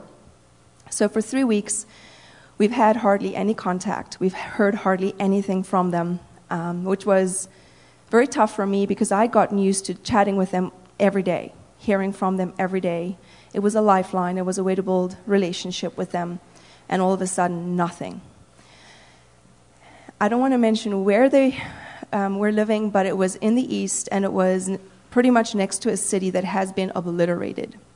If you heard about the story of a theater being blown up, with a thousand people underneath. Well, all five of them were close to that. And so our prayer has been, Lord, be their shield. Lord, protect them. And we've prayed Psalms 91 not only over them, but also the people of Ukraine, because they're all going through that. And so I've been trying to keep my mind on school and teach 29 fourth graders, and yet I'd find myself praying in the Spirit whenever I had time because I needed my sanity and I needed the fear to leave because I'd feel it come on me. And I, I knew that that is a place of, that is not a place of victory. So praise the Lord for his patience with me and his help through Aaron and people that have been praying with us. Well, I want to just give God the glory because our children have crossed the border. They were taken out. Yeah, thank you, Lord. And the Lord told me He was going to do it. And I thought, oh, whatever, Shawnee, you're just wishful thinking, right? Don't we do that sometimes when it's the Lord speaking and we think we're thinking it ourselves? What is today? Saturday. So on Wednesday, uh, somewhere Tuesday, Wednesday, I had this thought. I'm going to find out they're on the move once they're on the road. Someone's going to tell me they're already moving. Wednesday morning, I was informed that, well, let's say Wednesday afternoon, our adoption agent, I called her. I said, Olga, what is going on? Can you tell me anything? Are they moving yet? And she told me they're on the move. Buses have come, they're taking them out. They negotiated with the um, Russian occupants who had taken over the city. They negotiated and they let them go. So our children are in two separate orphanages. Four of them are in one, one is in the other. We didn't have any contact there. We still don't. We didn't know if she was, if they were leaving. But we found out in the last three, four days that both orphanages have been evacuated they came under fire. Luckily, our children were not harmed, but some of the others in the convoy had to turn and go back. So, this is not a small thing. The Lord has taken them out. They're leaving. They have left the country. They're already in a neighboring country and they're safe. Praise God for his safety.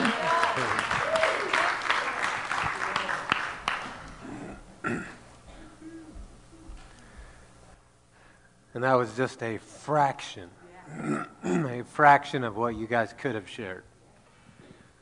I mean, I could tell of miraculous healings in my body, miraculous healing just last summer. Many of you remember in Adrian's body.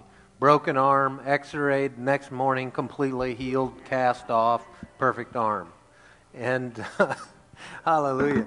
And, um, you know, I, I once prayed for a lady that choked to death, and your, your story about Troy made me think of it. And um, she came back too, and like with nobody working on her because they'd given up and were waiting for the ambulances to arrive. And she's passed out on the floor, you know, pray, and she just coughs and wakes up and like wanted to sit up. And she was here was the here was the awesome part. She was old. I mean, I'm saying she was probably in her 90s, like old. And so, would the Lord? she says that's not old. Well, okay. She looked like she was 120, okay? Am I clear? but my point is is that it doesn't matter if you're young or old, the Lord will touch you. The Lord will touch you. And in Mark 9, we're going to I'm going to read this verse and then um, if if you would like to be anointed with oil for healing, I'm going to tell you to come come up. In fact, you can come now, and while you're coming, I'll find the scripture here and read it to you.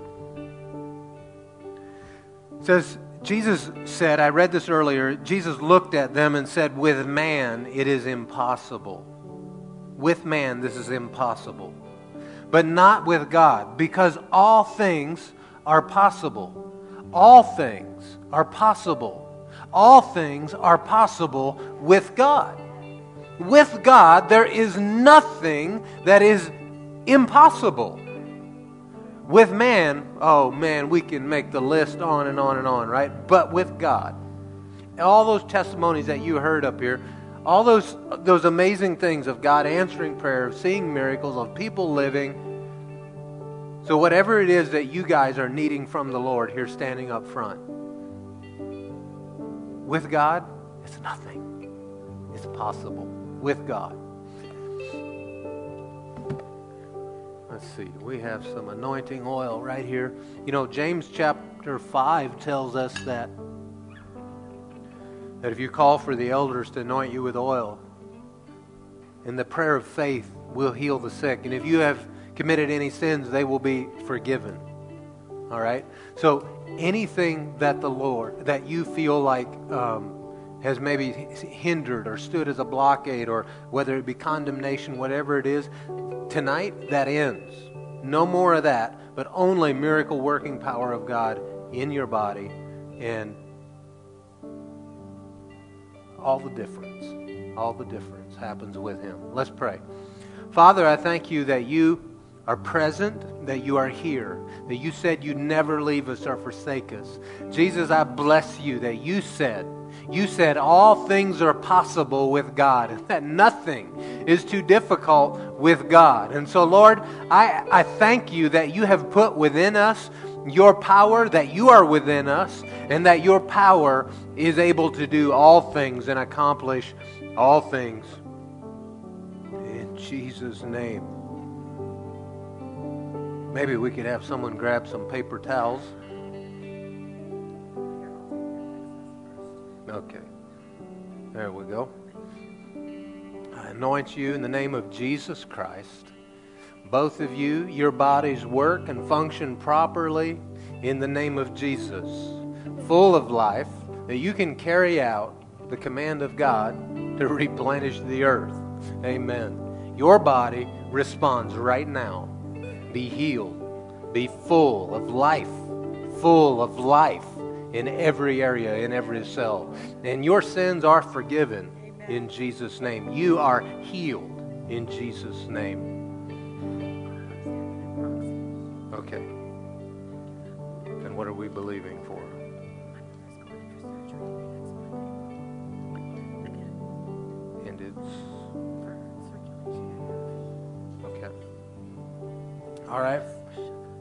Father, I thank you that you are the God of miracles and that nothing is too hard for you.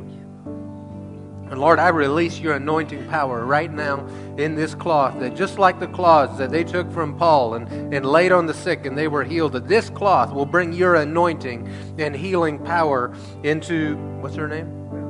Rose's legs and feet, Lord, that they are restored like a little child in Jesus' name. I thank you, Lord. I thank you that this surgery won't even be necessary. I thank you, Lord. Blood flow, circulation, veins open up and work properly in Jesus' name.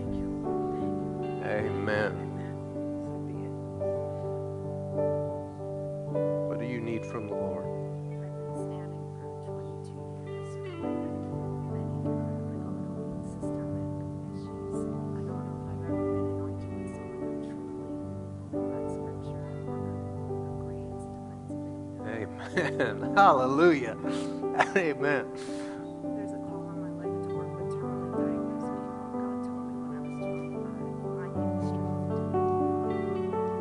That's right. That's right. All right. Well, you have it. Father, I thank you for your healing power right now in our sister. Be healed. Autoimmune disease can't whatever whatever you are doing, you cannot do it anymore.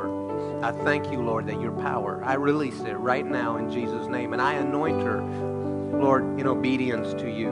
Strength, strength. Immune system, you function and work properly and correctly. And no thing that would bring weakness, weakness, no thing can touch you anymore in Jesus' name. And your sins are remitted according to the word of the Lord.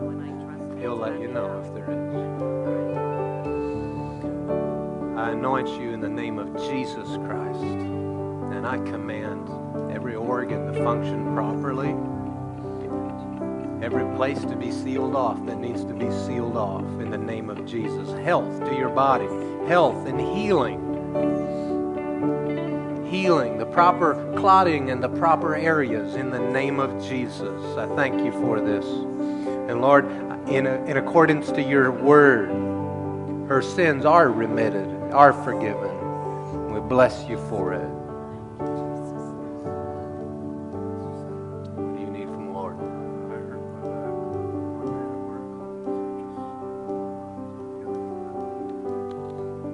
where on your back is that? All right. Well, he said he meets all our needs. And how do you work if you can't, right? So it's a need. Not only that, he said that uh, he'd even meet our wants. The Lord is my shepherd, I shall not want. So while we're at it, is there anything else that you need from the Lord? There's got to be something that you need from the Lord. He wants to give it to you. All right, it's yours. Father, I thank you for your healing power right now. Be healed in Jesus' name. And be financially independent and free in the name of Jesus. I thank you, Lord, that by your blood every sin is forgiven, is remitted, and that He stands before you in the power of your might. Healed, pain be gone, be strong. In Jesus' name. Amen. Amen. It's yours. Sometimes the Lord likes to show off. Did you know that? Sometimes we just don't ask Him big enough. What do you need from the Lord? All right. So Jesus said that I've come, right, to heal the brokenhearted. And so God with us accomplishes that. Be healed. Every emotional, every soulish, every broken place. Be healed and restored and in a place of strength. The healing oil of the Lord in you and on you brings restoration, restoration, and redemption to these broken areas. So now you are healed, you are whole. I thank you for it, Lord. Your sins are remitted in Jesus' name. Now, when the enemy wants to remind you of what used to hurt, you remind him, no, I'm healed from that. Hallelujah.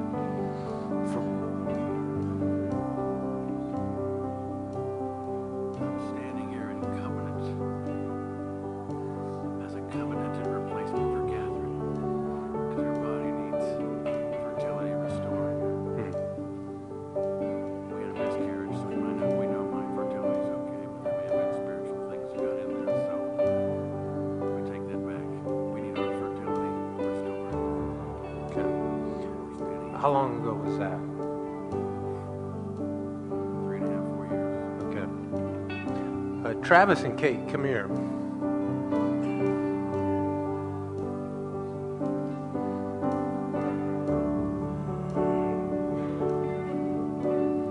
Here, put out your hands. He's believing God for some things you guys know. We're believing with you for yours. All right? Put your hands on him.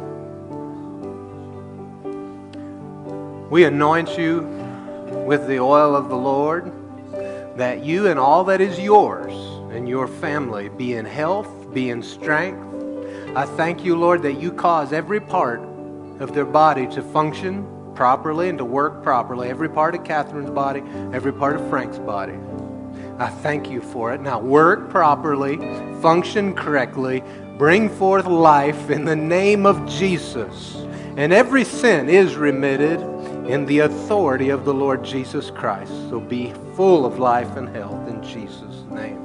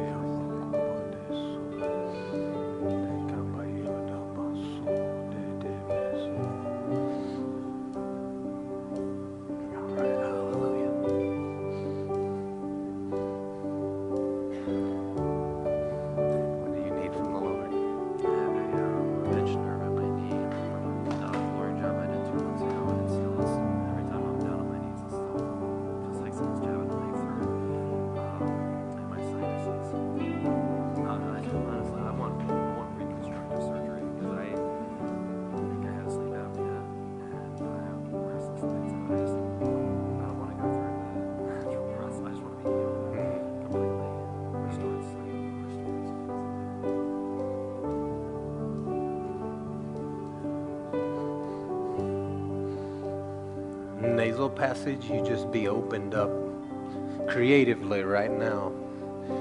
Every part of your sinus is healed in the name of Jesus. I command these things to no longer plague you. On the authority of the Lord Jesus Christ, we anoint you. We call forth healing into your knee, healing into your body in every part. Pain, you be removed. You be gone. You leave him. Be full of life. Be full of health. Be full of strength. In Jesus' name, I thank you for it. And Lord, any any sin in his life is under the blood of Jesus and is remitted, and we thank you for it. And amen. Amen. God is good. You know, there's nothing that he wouldn't do for you. He's in love with you.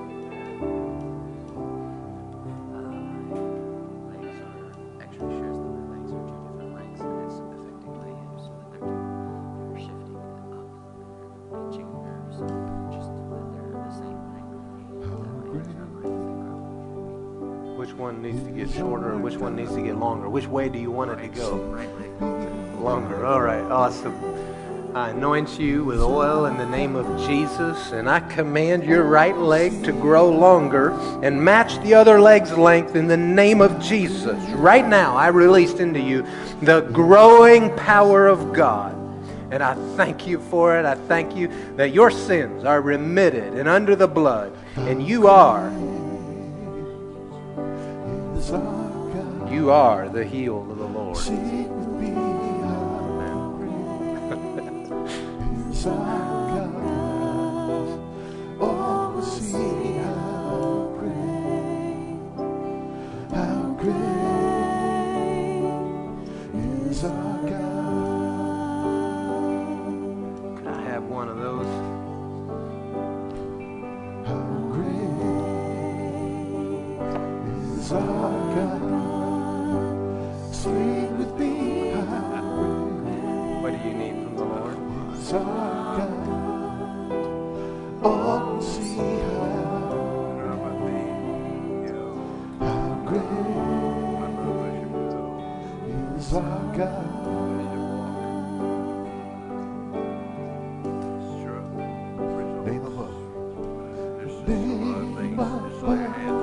Right.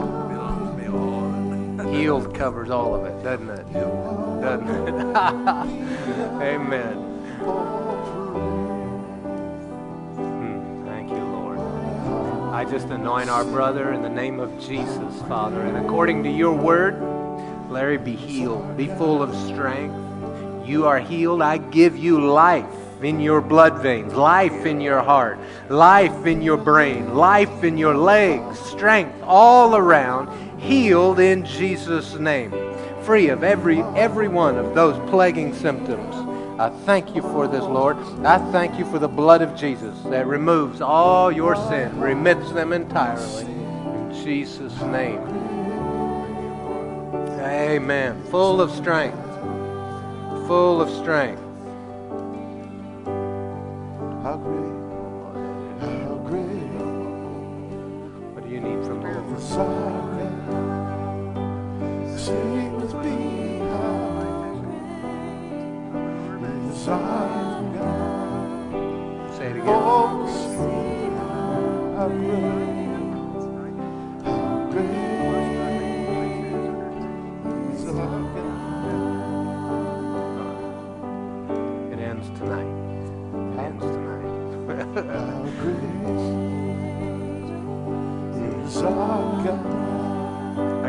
life and health, freedom from these symptoms and disease. Be healed. Be full of strength. I anoint I anoint our sister, Lord, in accordance to your word. And I say be healed. None of these things, none of these things have a place on you anymore. And spiritual bondage that has plagued you, I command you to leave her alone. You leave her alone. No more. No more. This is holy ground. This temple is consecrated to the Lord. So you function and walk and work properly in every way. In Jesus' name, your sins are remitted. Thank you, Lord. He is good. He is good.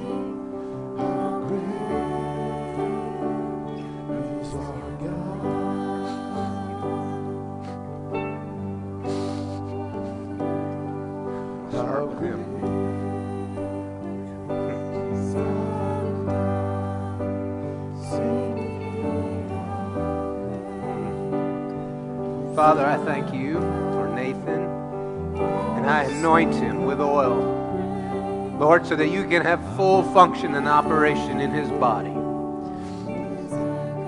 Be released from asthma or any kind of allergy. In the name of Jesus, I give you freedom. Release from that bondage, Nathan.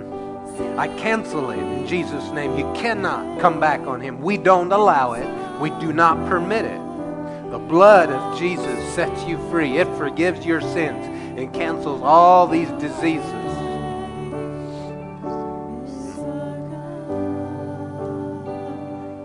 The enemy wanted to take you out, even from a little boy, but he's not going to.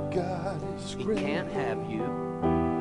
And God's plan for you is going to be completely fulfilled. And He has a plan. Look in my eyes, please. Has. And this sickness ain't one of them. All right? So as you get older, as you get older, you're going to have opportunity where the enemy wants to come back and try again. Nope. Nope. Not allowed. Not allowed. As your pastor, I agree with you. It's not allowed. Say, I am free. That's right. That's how it's going to be. No more. Thank you, Lord. Thank you, Lord, for freedom, freedom entirely.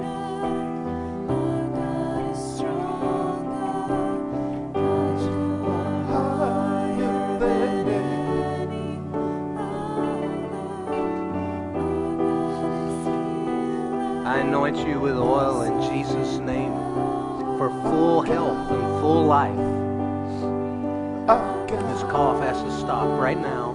No more. It's not allowed. Oh, Whatever this thing is called or is, the name of Jesus, the name of Jesus stops it right now. So you stop. I give you peace. Peace in your lungs, peace in your throat, peace in every part of your body. Health and healing. In Jesus' name.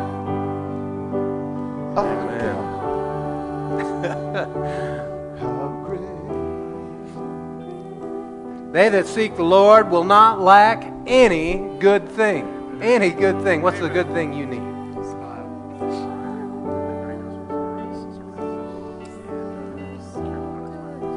Okay. Gone. That's right. Well, I'm not going to put this in your eyes, but I'll put it over here on your arm. All right? I anoint you with oil so that you be healed. This psoriasis, I command you to take your hands off of Kevin in Jesus' name. You're not allowed on his body, in his body, on his body, nowhere's close to his body. You leave. I give you health and life. Your sins are remitted. Your eyesight is whole and healthy. Father, every part connected between brain and eye works and operates, functions properly. Every duct, every cell works and operates and functions properly like eyes should function. In Jesus' name, I give you peace. Amen.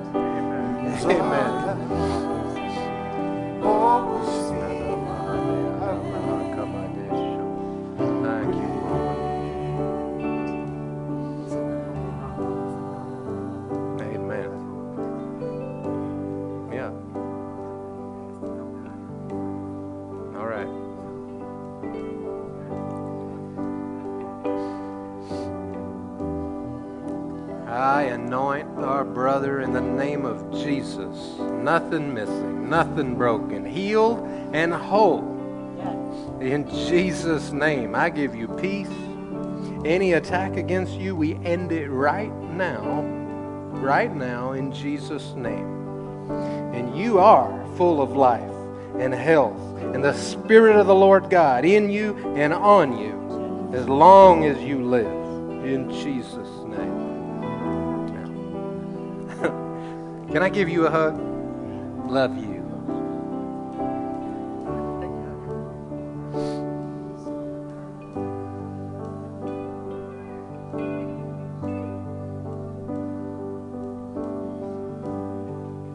What do you need from the Lord? All right. So you need strength, and, and what would you it, you tell me exactly what you want to happen in your body? Do you need strength? Do you need your heart to, to Oh, wait, I'm, uh, I'm taking, uh, eight different pills a day. okay? And, uh, take a blood test pretty often. They're keeping check on things. I said to my daughter the other day, did the doctor tell you it's happening? Yeah, amen. So I thought, I'm going for this tonight. Amen. Well, I anoint you in the name of Jesus Christ for life, for strength, for health, from the top of your head to the bottom of your feet. You be healed, whole. Heart, you you you beat, you function, you operate perfectly. Lord, I ask you for, for a new heart. I ask you for new lungs. And I ask you for a completely new vascular system in Jesus' name. Whole and healthy we give to you in Jesus' name. And your sins are forgiven and remitted by the blood of Jesus. And we thank you for it. And amen. All right, let's let's praise and worship him. Let's rejoice. We've heard more than enough to shout and dance and sing.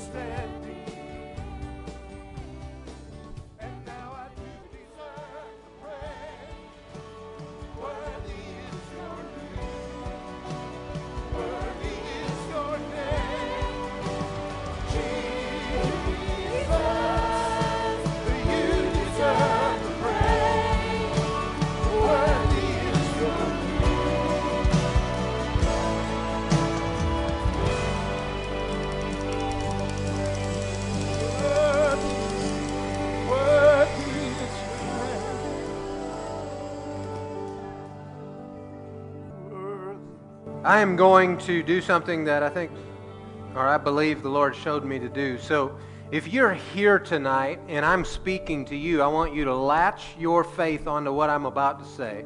Or if you're listening by internet, if this applies to you, whether you be uh, wherever you be and you're listening by, by, by the internet, I want you to take this and apply it to your life. And then once you have the history of being delivered of what we're going to talk about, I want you to email us or call us, or if you're here in this room tonight, let us know that we so that we can rejoice with you in the freedom. All right? So I am going to speak to addictions, every kind of addiction.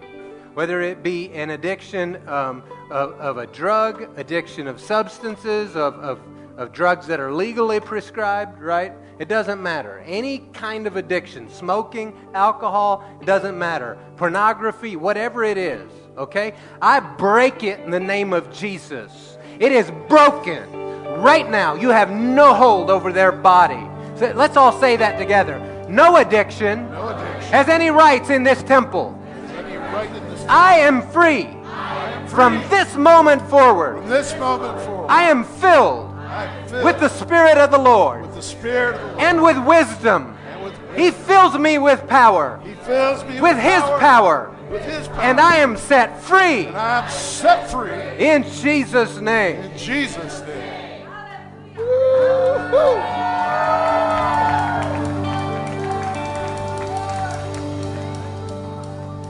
Now, listen, we prayed for many things, declared many things. Be sure that you share your miracle with others. Don't keep it only to yourself.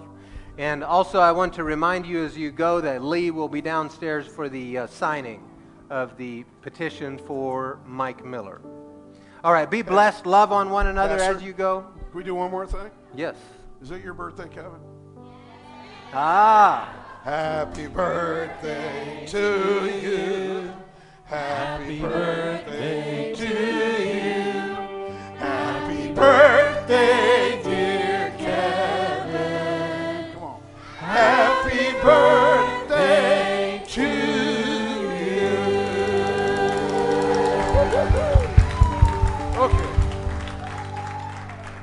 Be blessed as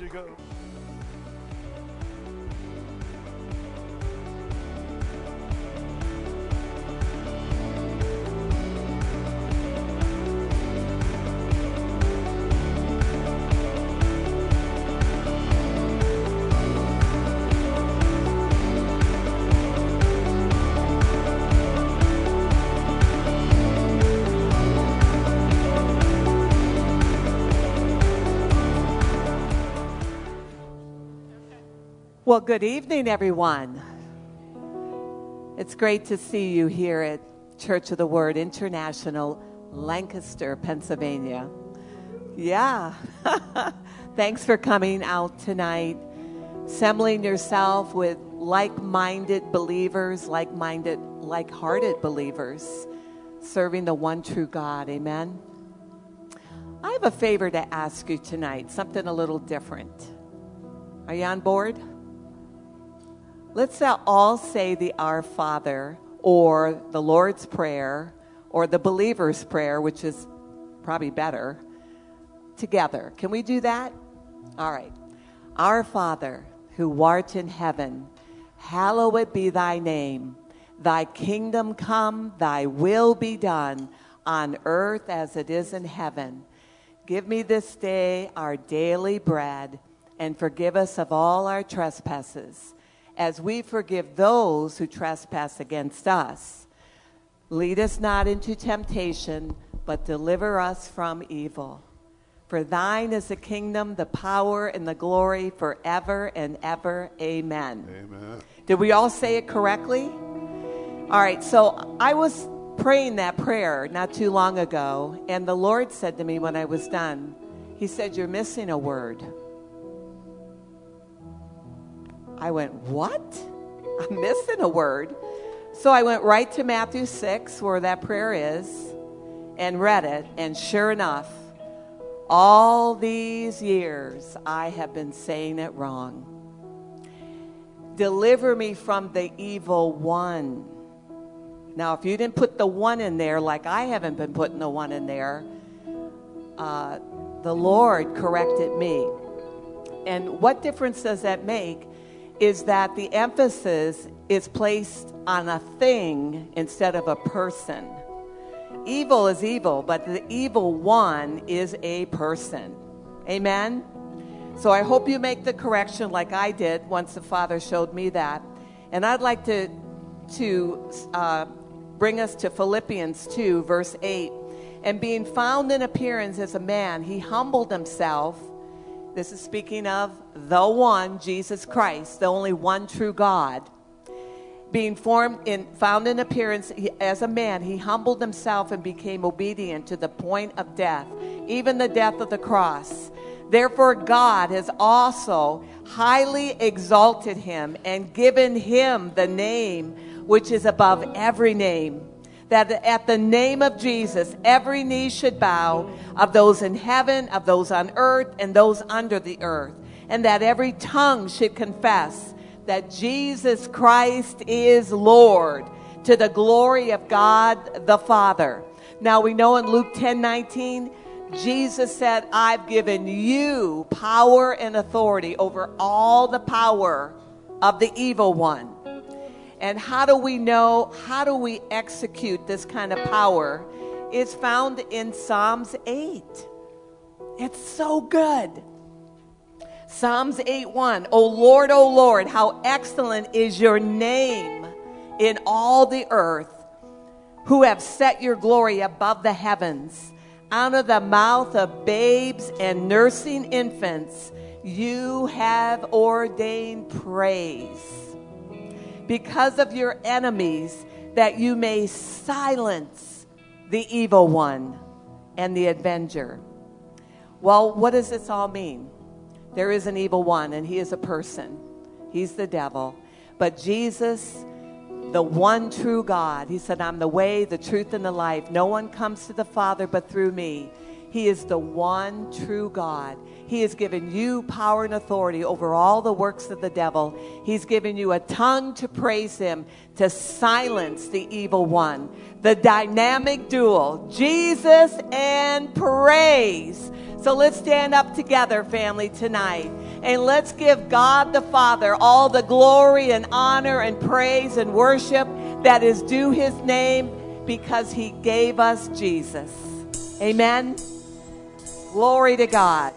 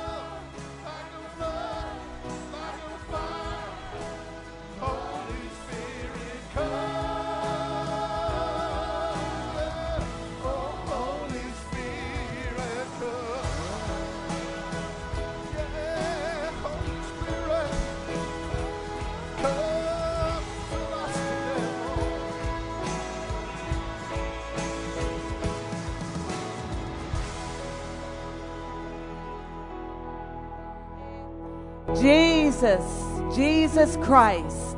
At every at the name of Jesus, every knee should bow, every tongue confess that Jesus Christ is Lord. He is King of Kings, Lord of Lords, Redeemer, Deliverer, Savior. He is everything that we need. Jesus is the head of the church. So, Jesus, come and be celebrated here tonight among your brethren, your brothers and sisters. We honor your presence with us tonight. We honor your, your and celebrate you to come. We thank you for the healings in this place tonight. Thank you for the touching of our heart.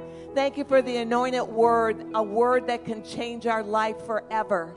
Have your way in our hearts tonight as we surrender and submit to you.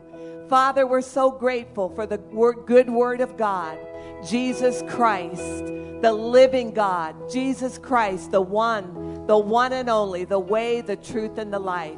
We honor you tonight and we celebrate you. We thank you. We thank you. We are grateful, grateful children of the Most High God. So thank you, Father, tonight. Have your way in our hearts, each one of us. We just surrender and open our hearts as good soil to hear what you have to say to us tonight. So thank you in advance. We're so very grateful. And one way we love God, one way we honor God is by loving and honoring one another. So turn to your family, turn to your brother sister, and say, I'm so glad you're here tonight. It's going to be a great night. Expect everything from Jesus tonight.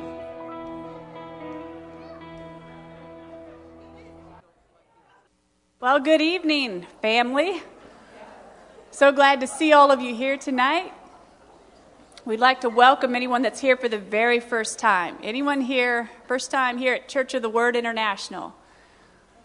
No? All right. Well, we're going to prepare to return the tithe to the Lord. So if you need a cash envelope for your giving, raise your hand. If you're giving by credit card, please fill out all of the blanks. You can turn to Deuteronomy 8, and also, if you care to, put a finger in Daniel 4. Um, when we return the tithe, you know, what we're doing is acknowledging that God is our source. And He's the one that brings the provision. Every good thing comes from Him. If we have resources in our hand, it came from Him. He is the giver. And He really wants you to have those things. He wants you to have the abundant life. He wants you prosperous. When His kids are prosperous and doing well, it reflects good on Him, Re- reflects good on Him as a father.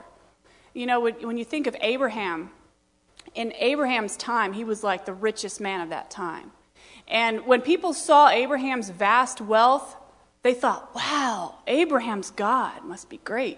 It reflected well on him, didn't it? Well, in all of that, so I'm wanting to bring out that, that yes, the Lord wants us prosperous. He wants to see you doing well, but you must never forget that it came from Him. Turn to Deuteronomy 8. These good and abundant things come from God. It says in Deuteronomy 8 18, says, But remember the Lord your God, for it is He who gives you the ability to produce wealth. He who gives you the ability to produce wealth. So we can never forget that. Um, the danger is that when you're doing well and things are going really smooth, that you forget the Lord and you get over into pride. If you back up into verse, see, verse 10. See, the temptation is to think that your prosperity, the things that you have, if you're doing well, you know, that it's a reflection of you. When really it's a reflection of Him Verse 10 says, When you have eaten, this is the warning that he gives us here in Deuteronomy. When you have eaten and are satisfied, praise the Lord your God. See, that's the antidote, that's the protection. Praise the Lord your God for the good land he has given you, because that's why, that's remembering. That's part of not forgetting, is to give him praise for these things. Be careful that you do not forget the Lord your God, failing to observe his commands, his laws, and his decrees that I am giving you this day.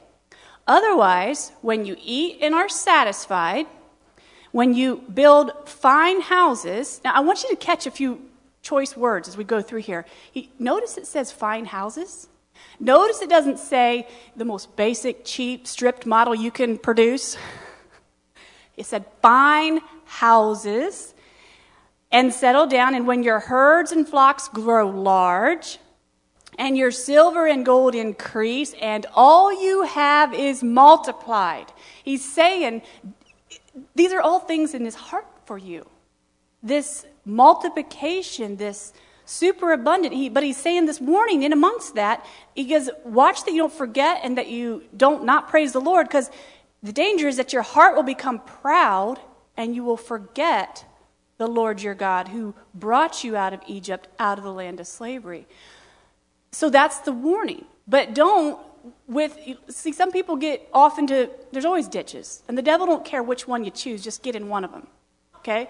So but there's always that because we know that there's danger in having wealth. But just because there's the danger don't throw out don't forget that that's the lord's heart for you to be living the abundant life uh, turn to daniel 4 i felt like this story of nebuchadnezzar illustrates this. Uh, you know the story, um, how Nebuchadnezzar had this dream of that tree. So in verse 4, it said, I, Nebuchadnezzar, was at home in my palace, contented and prosperous. Remember that warning in Deuteronomy 8? When you have eaten and are satisfied, watch out. Be careful. Make sure, are you praising the Lord? Do you remember? You know, anyway, see, so we know the story. I'm going to go through it quickly how he had this dream this great big tree that reached to heaven and you know the leaves were beautiful the, the fruit was beautiful the wild animals came and lived under it and the birds lived in it And then this messenger from heaven came. He saw this in his dream. Came from, came from heaven, and he said that he's going to cut down the tree, you know, and, and everything's going to be destroyed, and the animals can't live there anymore. They're going to get out of there. And, and it said, um, but leave the stump and the roots. And it's going to be bound with iron and bronze, remain in the ground, in the grass of the field. It says, and let him be drenched with the dew of heaven. Let him live with the animals, among the plants of the earth. Let his mind be changed from that of a, a man, and let him be given the mind of an animal till seven times pass by for him. So this was his dream, and we know that he asked, um, Daniel came in and he interpreted this. And so Daniel gives him the interpretation, which we know was him. You know, this tree was him and his kingdom.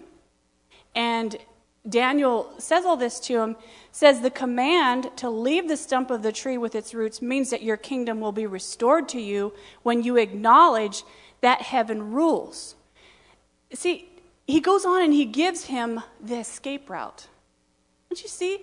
All this prosperous, you know, it wasn't like God was like, How dare you be doing good? How, you know, you have all this lavish excess. It was like he was trying to help him. No, he had gotten off. He'd forgotten who put him in this position.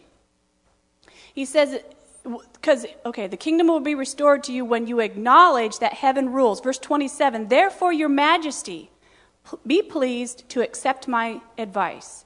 Renounce your sins by doing what is right. So repent. Stop doing the wrong thing, start doing the right thing and your wickedness by being kind to the oppressed, or many other translations say, have mercy on the poor. Do you know how many times that there is a connection between giving to the poor and blessing? Giving to the poor, and I mean, God takes it personal. God takes it personal what you do for his kids. And by the way, the poor can give to the poor. That promise will work. It's not just you know, if you've got extras, give to the poor. That's your way out, is giving. But look how he is trying to give him a way out. Renounce your sins doing what, by doing what is right, and your wickedness by being kind to the oppressed. It may be then that your prosperity will continue. See, the Lord didn't want it. It wasn't that his heart was to have his kingdom stripped. He wanted it to continue. He wanted him doing well, but don't forget who put you here. Well, we know the story how 12 months later the king was walking around on the rooftop and he says, verse 30 says, Is this not my great Babylon that I have built as the royal residence by my mighty power and for the glory of my majesty? Remember back in, in Deuteronomy 8, lest you think that the wealth that you have is by your own strength, by your own power. I'm saying all these things because I, I just wanted to, felt like I was really to bring this out to, for you to see that it is God's heart for you to live in abundance. It's God's heart for you to have the all the great, wonderful things that we read about in Deuteronomy. You know, the fine houses, the increased herds and flocks, and silver and gold, and everything that you touch does well. But don't forget that it's the Lord who gave you the ability to produce wealth. And you can see this in this story. He just illustrated it. And it was never his heart. He even said, Give to the poor, repent, and you know what? You, your prosperity will continue. So we remember and we rejoice that it's the Lord who has given us resources. It's the Lord who's brought our jobs. It's not our smarts, it's not our abilities. He planted those in your heart if it is if you have some natural giftings, but it's from the Lord. So let's return the tithe remembering that, being grateful for all the good things he's done. Amen. Let's pray. Father, we're so grateful to you that you're kind, that your thoughts are always good towards us. And Lord, I just, we remember, Lord, that you are the one that who has put these resources in our hands. We thank you for our jobs. We thank you for our sources of income. We thank you for job raises and increases and, and new avenues of income. Lord, I thank you for these tithers. And I thank you, Lord, that you've promised to rebuke the devourer for their sake, and that you've promised to open the windows of heaven and pour out blessing until there is no more need. So we are just grateful as we return the tithe. We return it as part of our worship and acknowledging you as our source. In the name of Jesus, amen. And the ushers can pass the baskets, and the people will return it to the Lord. All right, we have a couple of things that you'll want to make sure you check out in the back, on the back table. Um, two sign up sheets we have back there the Ghana Initiative live auction in high tea. That's going to be taking place at the Chiques Church in Manheim on Sunday, April 24th. And we do need you to sign up for that if you plan to attend. Also, you can mark your calendars for Resurrection Weekend. We plan to have a meal here at the church before the service. So instead of having a snack or a food and fellowship after the service, we're not going to do that. We're going to have it before the service, and it's going to be a meal. So Saturday, April 16th, 4:30 here at the church. There is a sign-up sheet in the back. Um, CWI will provide the chicken and the vegetable, and you have your choice of bringing a potato dish, applesauce, or a dessert. So you'll see it on the sign-up sheet in the back. There is a number here Aaron Ray and Levi and um, Eric and Jacob. And uh, Apostle Dale has left today to uh, go over to uh, Ukraine and, and Romania, well, the surrounding countries. And so the rest of the team will be taken off this week to go join them in the 10 Men Project. And I'm really excited about what the Lord is doing and how He's been bringing it together. It's been absolutely amazing. And um, if you want to know more details, ask one of the guys that's going about it, and they can fill you in and, and about the upcoming future needs that are still available to be met. It looks like we'll be able to send more than just this team. So praise the Lord. You know, we have, uh, and, and remember, family, do pray. Pray for the believers in Russia. Pray, pray for the believers in Ukraine, in that the thing that would overcome all of this is be revival. Be revival. And so, for those of you who don't know, we have church family um, in, in Ukraine and pastors that we know there that we've ministered. I've ministered in their churches. Some of you have ministered in their churches. And so we are helping to bring supplies to them so that they can get it dispersed to the people in need and to their churches and so forth. And so, um, you know, the word says that we are to first take care of the family of God. You realize that, right? So, what they're doing is a uh, is divine work of the Lord, and we bless them for it. We're gonna we're gonna pray, and um, just send them out. So, uh, for those of you that are going, why don't you stand up?